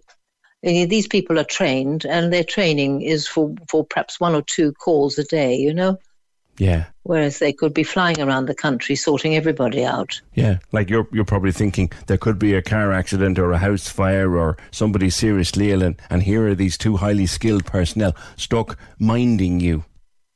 Exactly. Well, they said um, this lovely paramedic there. She said to me, "I just feel I'm a babysitter during the day, and I love my work, but I get very little time to actually do what I do best." You know. Yeah. So, so there you are. I just thought I'd let you know, and hopefully somebody in the HSE high up in a big office in a shiny suit is listening to this, and can perhaps change it. You know. Well, we will have to ask them their side of the story, but I do know that that is practice that the paramedics cannot take the ambulance away. We've I've talked about this with them before. They can't take the ambulance away until they've done a formal handover. Or if they've had to take a trolley out of the ambulance, they can't move until they get the trolley back. It, it's a constant Yes. hold up. But you know, most of the people there with them were not on trolleys; they were sitting in chairs. Yeah. Um, there were two trolleys. I only saw two, and the, the people were very sick, and they were dealt with. You do get seen to, you know. Yeah. But there was one poor woman there with a little girl of three. Um, she read Peppa Pig. We all listened to Peppa Pig for about four hours. The poor woman was hoarse, you know, and trying to keep the child amused. Well, Victoria, I'm glad you're better. Yeah, no, I'm I'm fine. Yeah, but I just thought I'd have a moan for the sake of the nation, if you know what I mean. Oh, listen, thank you so much for the call. You, you've given me a laugh as well as telling a serious story, so thank you for that. Bye bye, PJ, and thanks for listening to me. Thanks, Victoria. We have contacted the hospital in question uh, to get their side of the story. We haven't heard anything back so far, but the admissions system in general seems a bit bonkers. That these two highly skilled paramedics who brought Victoria uh, to the hospital to be seen, and they've they got to sit there with her then until she's formally signed over. The other thing that happens is that if the ambulance comes and you have to be on the trolley, now Victoria walked out of the ambulance, but if you have to be on the stretcher that's in the ambulance, the other crack that goes on is that until such time as they get that back, they can't leave. So you might be brought into the ED on that trolley out of the ambulance. You would think, would you not, that there'd be another one sitting in a bay or in a storage area that they just take and put into the ambulance and drive away and about your business. But no, it doesn't work like that. It doesn't work like that. 0818 96 96 96. Speaking of things medical, it is World Family Doctor Day today. I heard this early this morning. Today is World Family Doctor Day and time to treasure uh, our family doctors.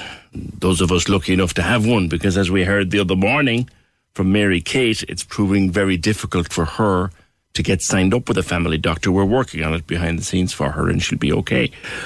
But thanks to the great Nick Flynn. But if you have a family doctor and they're good to you, and you've had them for a long time, today is the day to treasure them most. The Giving for Living Radiothon, May 26th to 28th. Only on Cork's 96 FM. I'll be there. Yeah, this day next week, one week from now, we will be right in the thick of it. And day one of the Cork's 96 FM Giving for Living Radiothon kicks off May 26th, runs to 28th, raising funds for Cork Cancer Services. It's great to be back doing it again, and we need your help to make it the great success it has always been. The coffee breaks are back. We weren't able to do that the last couple of years. We weren't able to do anything in 2020, and we were reduced last year in the capacity of the coffee breaks we can do. They're back this year. So if you have a coffee break to do at home or at work or wherever, Also, you can fill up a change collector box. Grab a box, grab a tin, grab a bucket, fill it up with change. And on Friday, tomorrow week, we have the Jersey Day. Friday, May 27th, wear your jersey to work or to school or to home. There are so many ways that you can help the Corks 96 FM Giving for Living Radiothon. Go to 96fm.ie. You get loads more ideas there.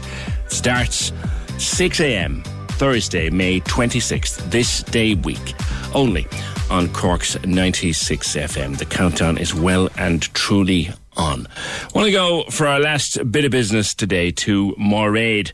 Hi, Moraid, how are you? I'm good, thank you. How good, are you? Good. This is Moraid Collier, and you were an, an interior designer. And you believe, Moraid, that we should change our designs according to the seasons of the year.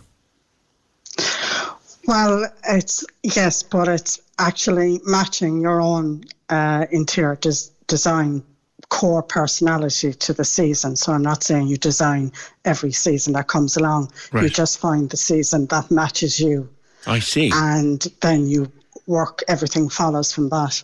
So if you'd Because be a summer season- person or a spring person, then design your interior de- Yeah. that way. Yeah, because yeah, because each each season has um, like its own little energy and vibe and personality and color palette, and then everything follows from that, from the paint you put on the walls to your furniture you buy to the textures or materials you use in the house, because you resonate with that energy so it'll make you happy in your home. And it's based around sort of science and color psychology but you know i'm just trying to make it accessible and so that people can understand and use it themselves and So I, I'm very much a, a late spring into summer person. This from from now on, the next the next say six weeks are my favourite time of the whole year.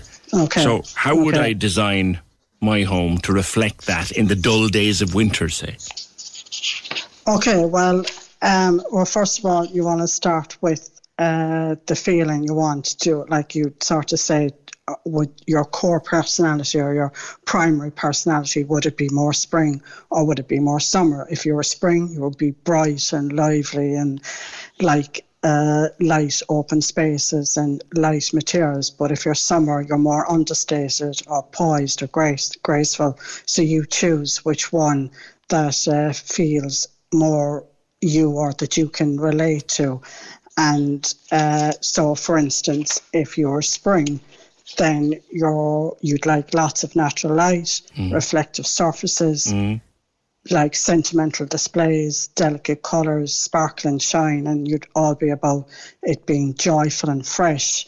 So, but if you were um, summer, then it's more uh, elegant, maybe fine art furniture, curved shapes, quality fabrics, muted colours. So there is a difference. So you decide which one um, that it, that relates to you sort of more on a core business. And that's why I start with the feeling. What do you want to? What makes you happy in your home? You know, if a, if you say your spring, sort of summer, but if you want your home to be happy and welcoming, that's different for a spring person and for a summer person. Yeah. Because a spring person will all be about, you know, you know, being joyful and active and welcoming people in, whereas a summer person would be like everything would be just so and everything would be thought about and it would be welcoming from that point of view. Def- so that's what it's about, a kind of And and the science behind this, then, what's it based upon?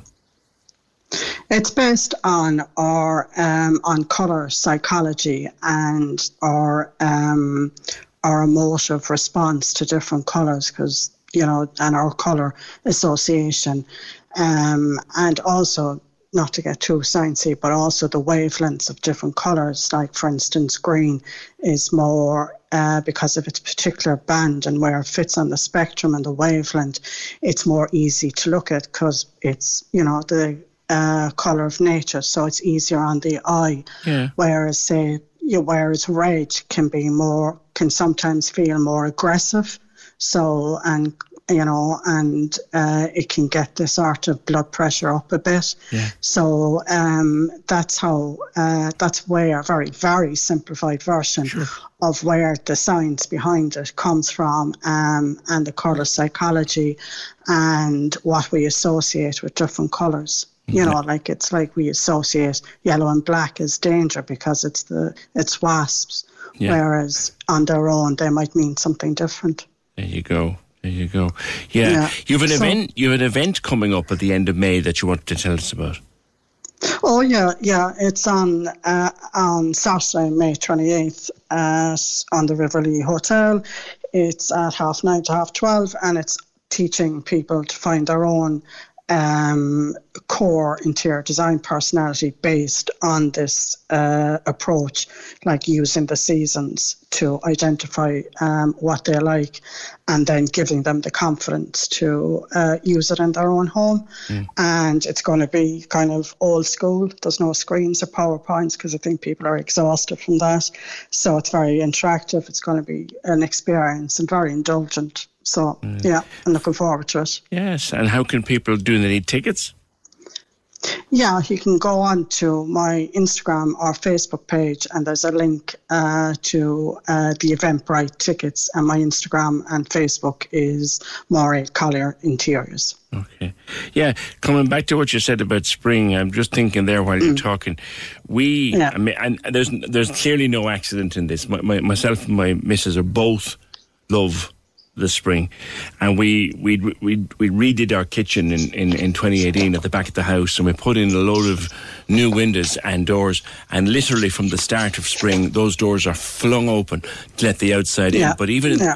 even in the height of Yeah. winter, that room, because of the way it's faced, is still bright and still light and still cheery. Yeah, well, exactly, because as that's that's the very first thing that um, a spring room has and a spring room personality has is their love of natural light.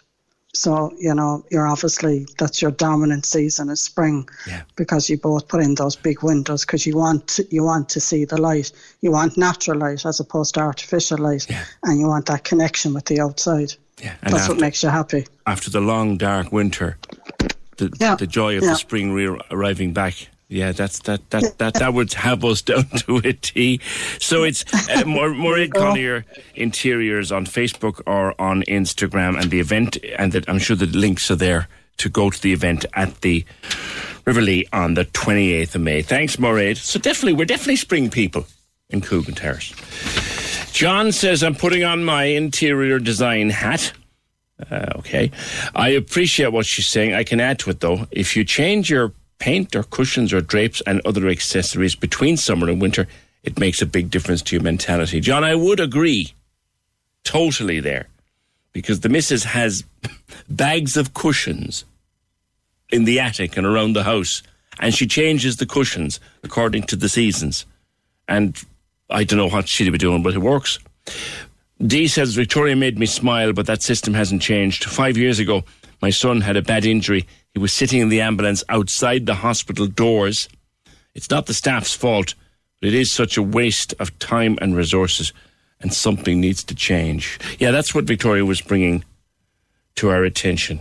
This idea that the ambulance is done with you. They've done all they can for you. They've done their brilliant work with you. But they can't let you go because they have to sign you in. Oh, that's it. The programme edited by Fiona Corcoran, produced and researched by Fergal Barry. Friday tomorrow. See you then, just after nine. Can we just talk? The Opinion Line on Cork's 96 FM. With the Cork City Marathon. Take on your next challenge this June by running solo or with a team. Register at corkcitymarathon.ie.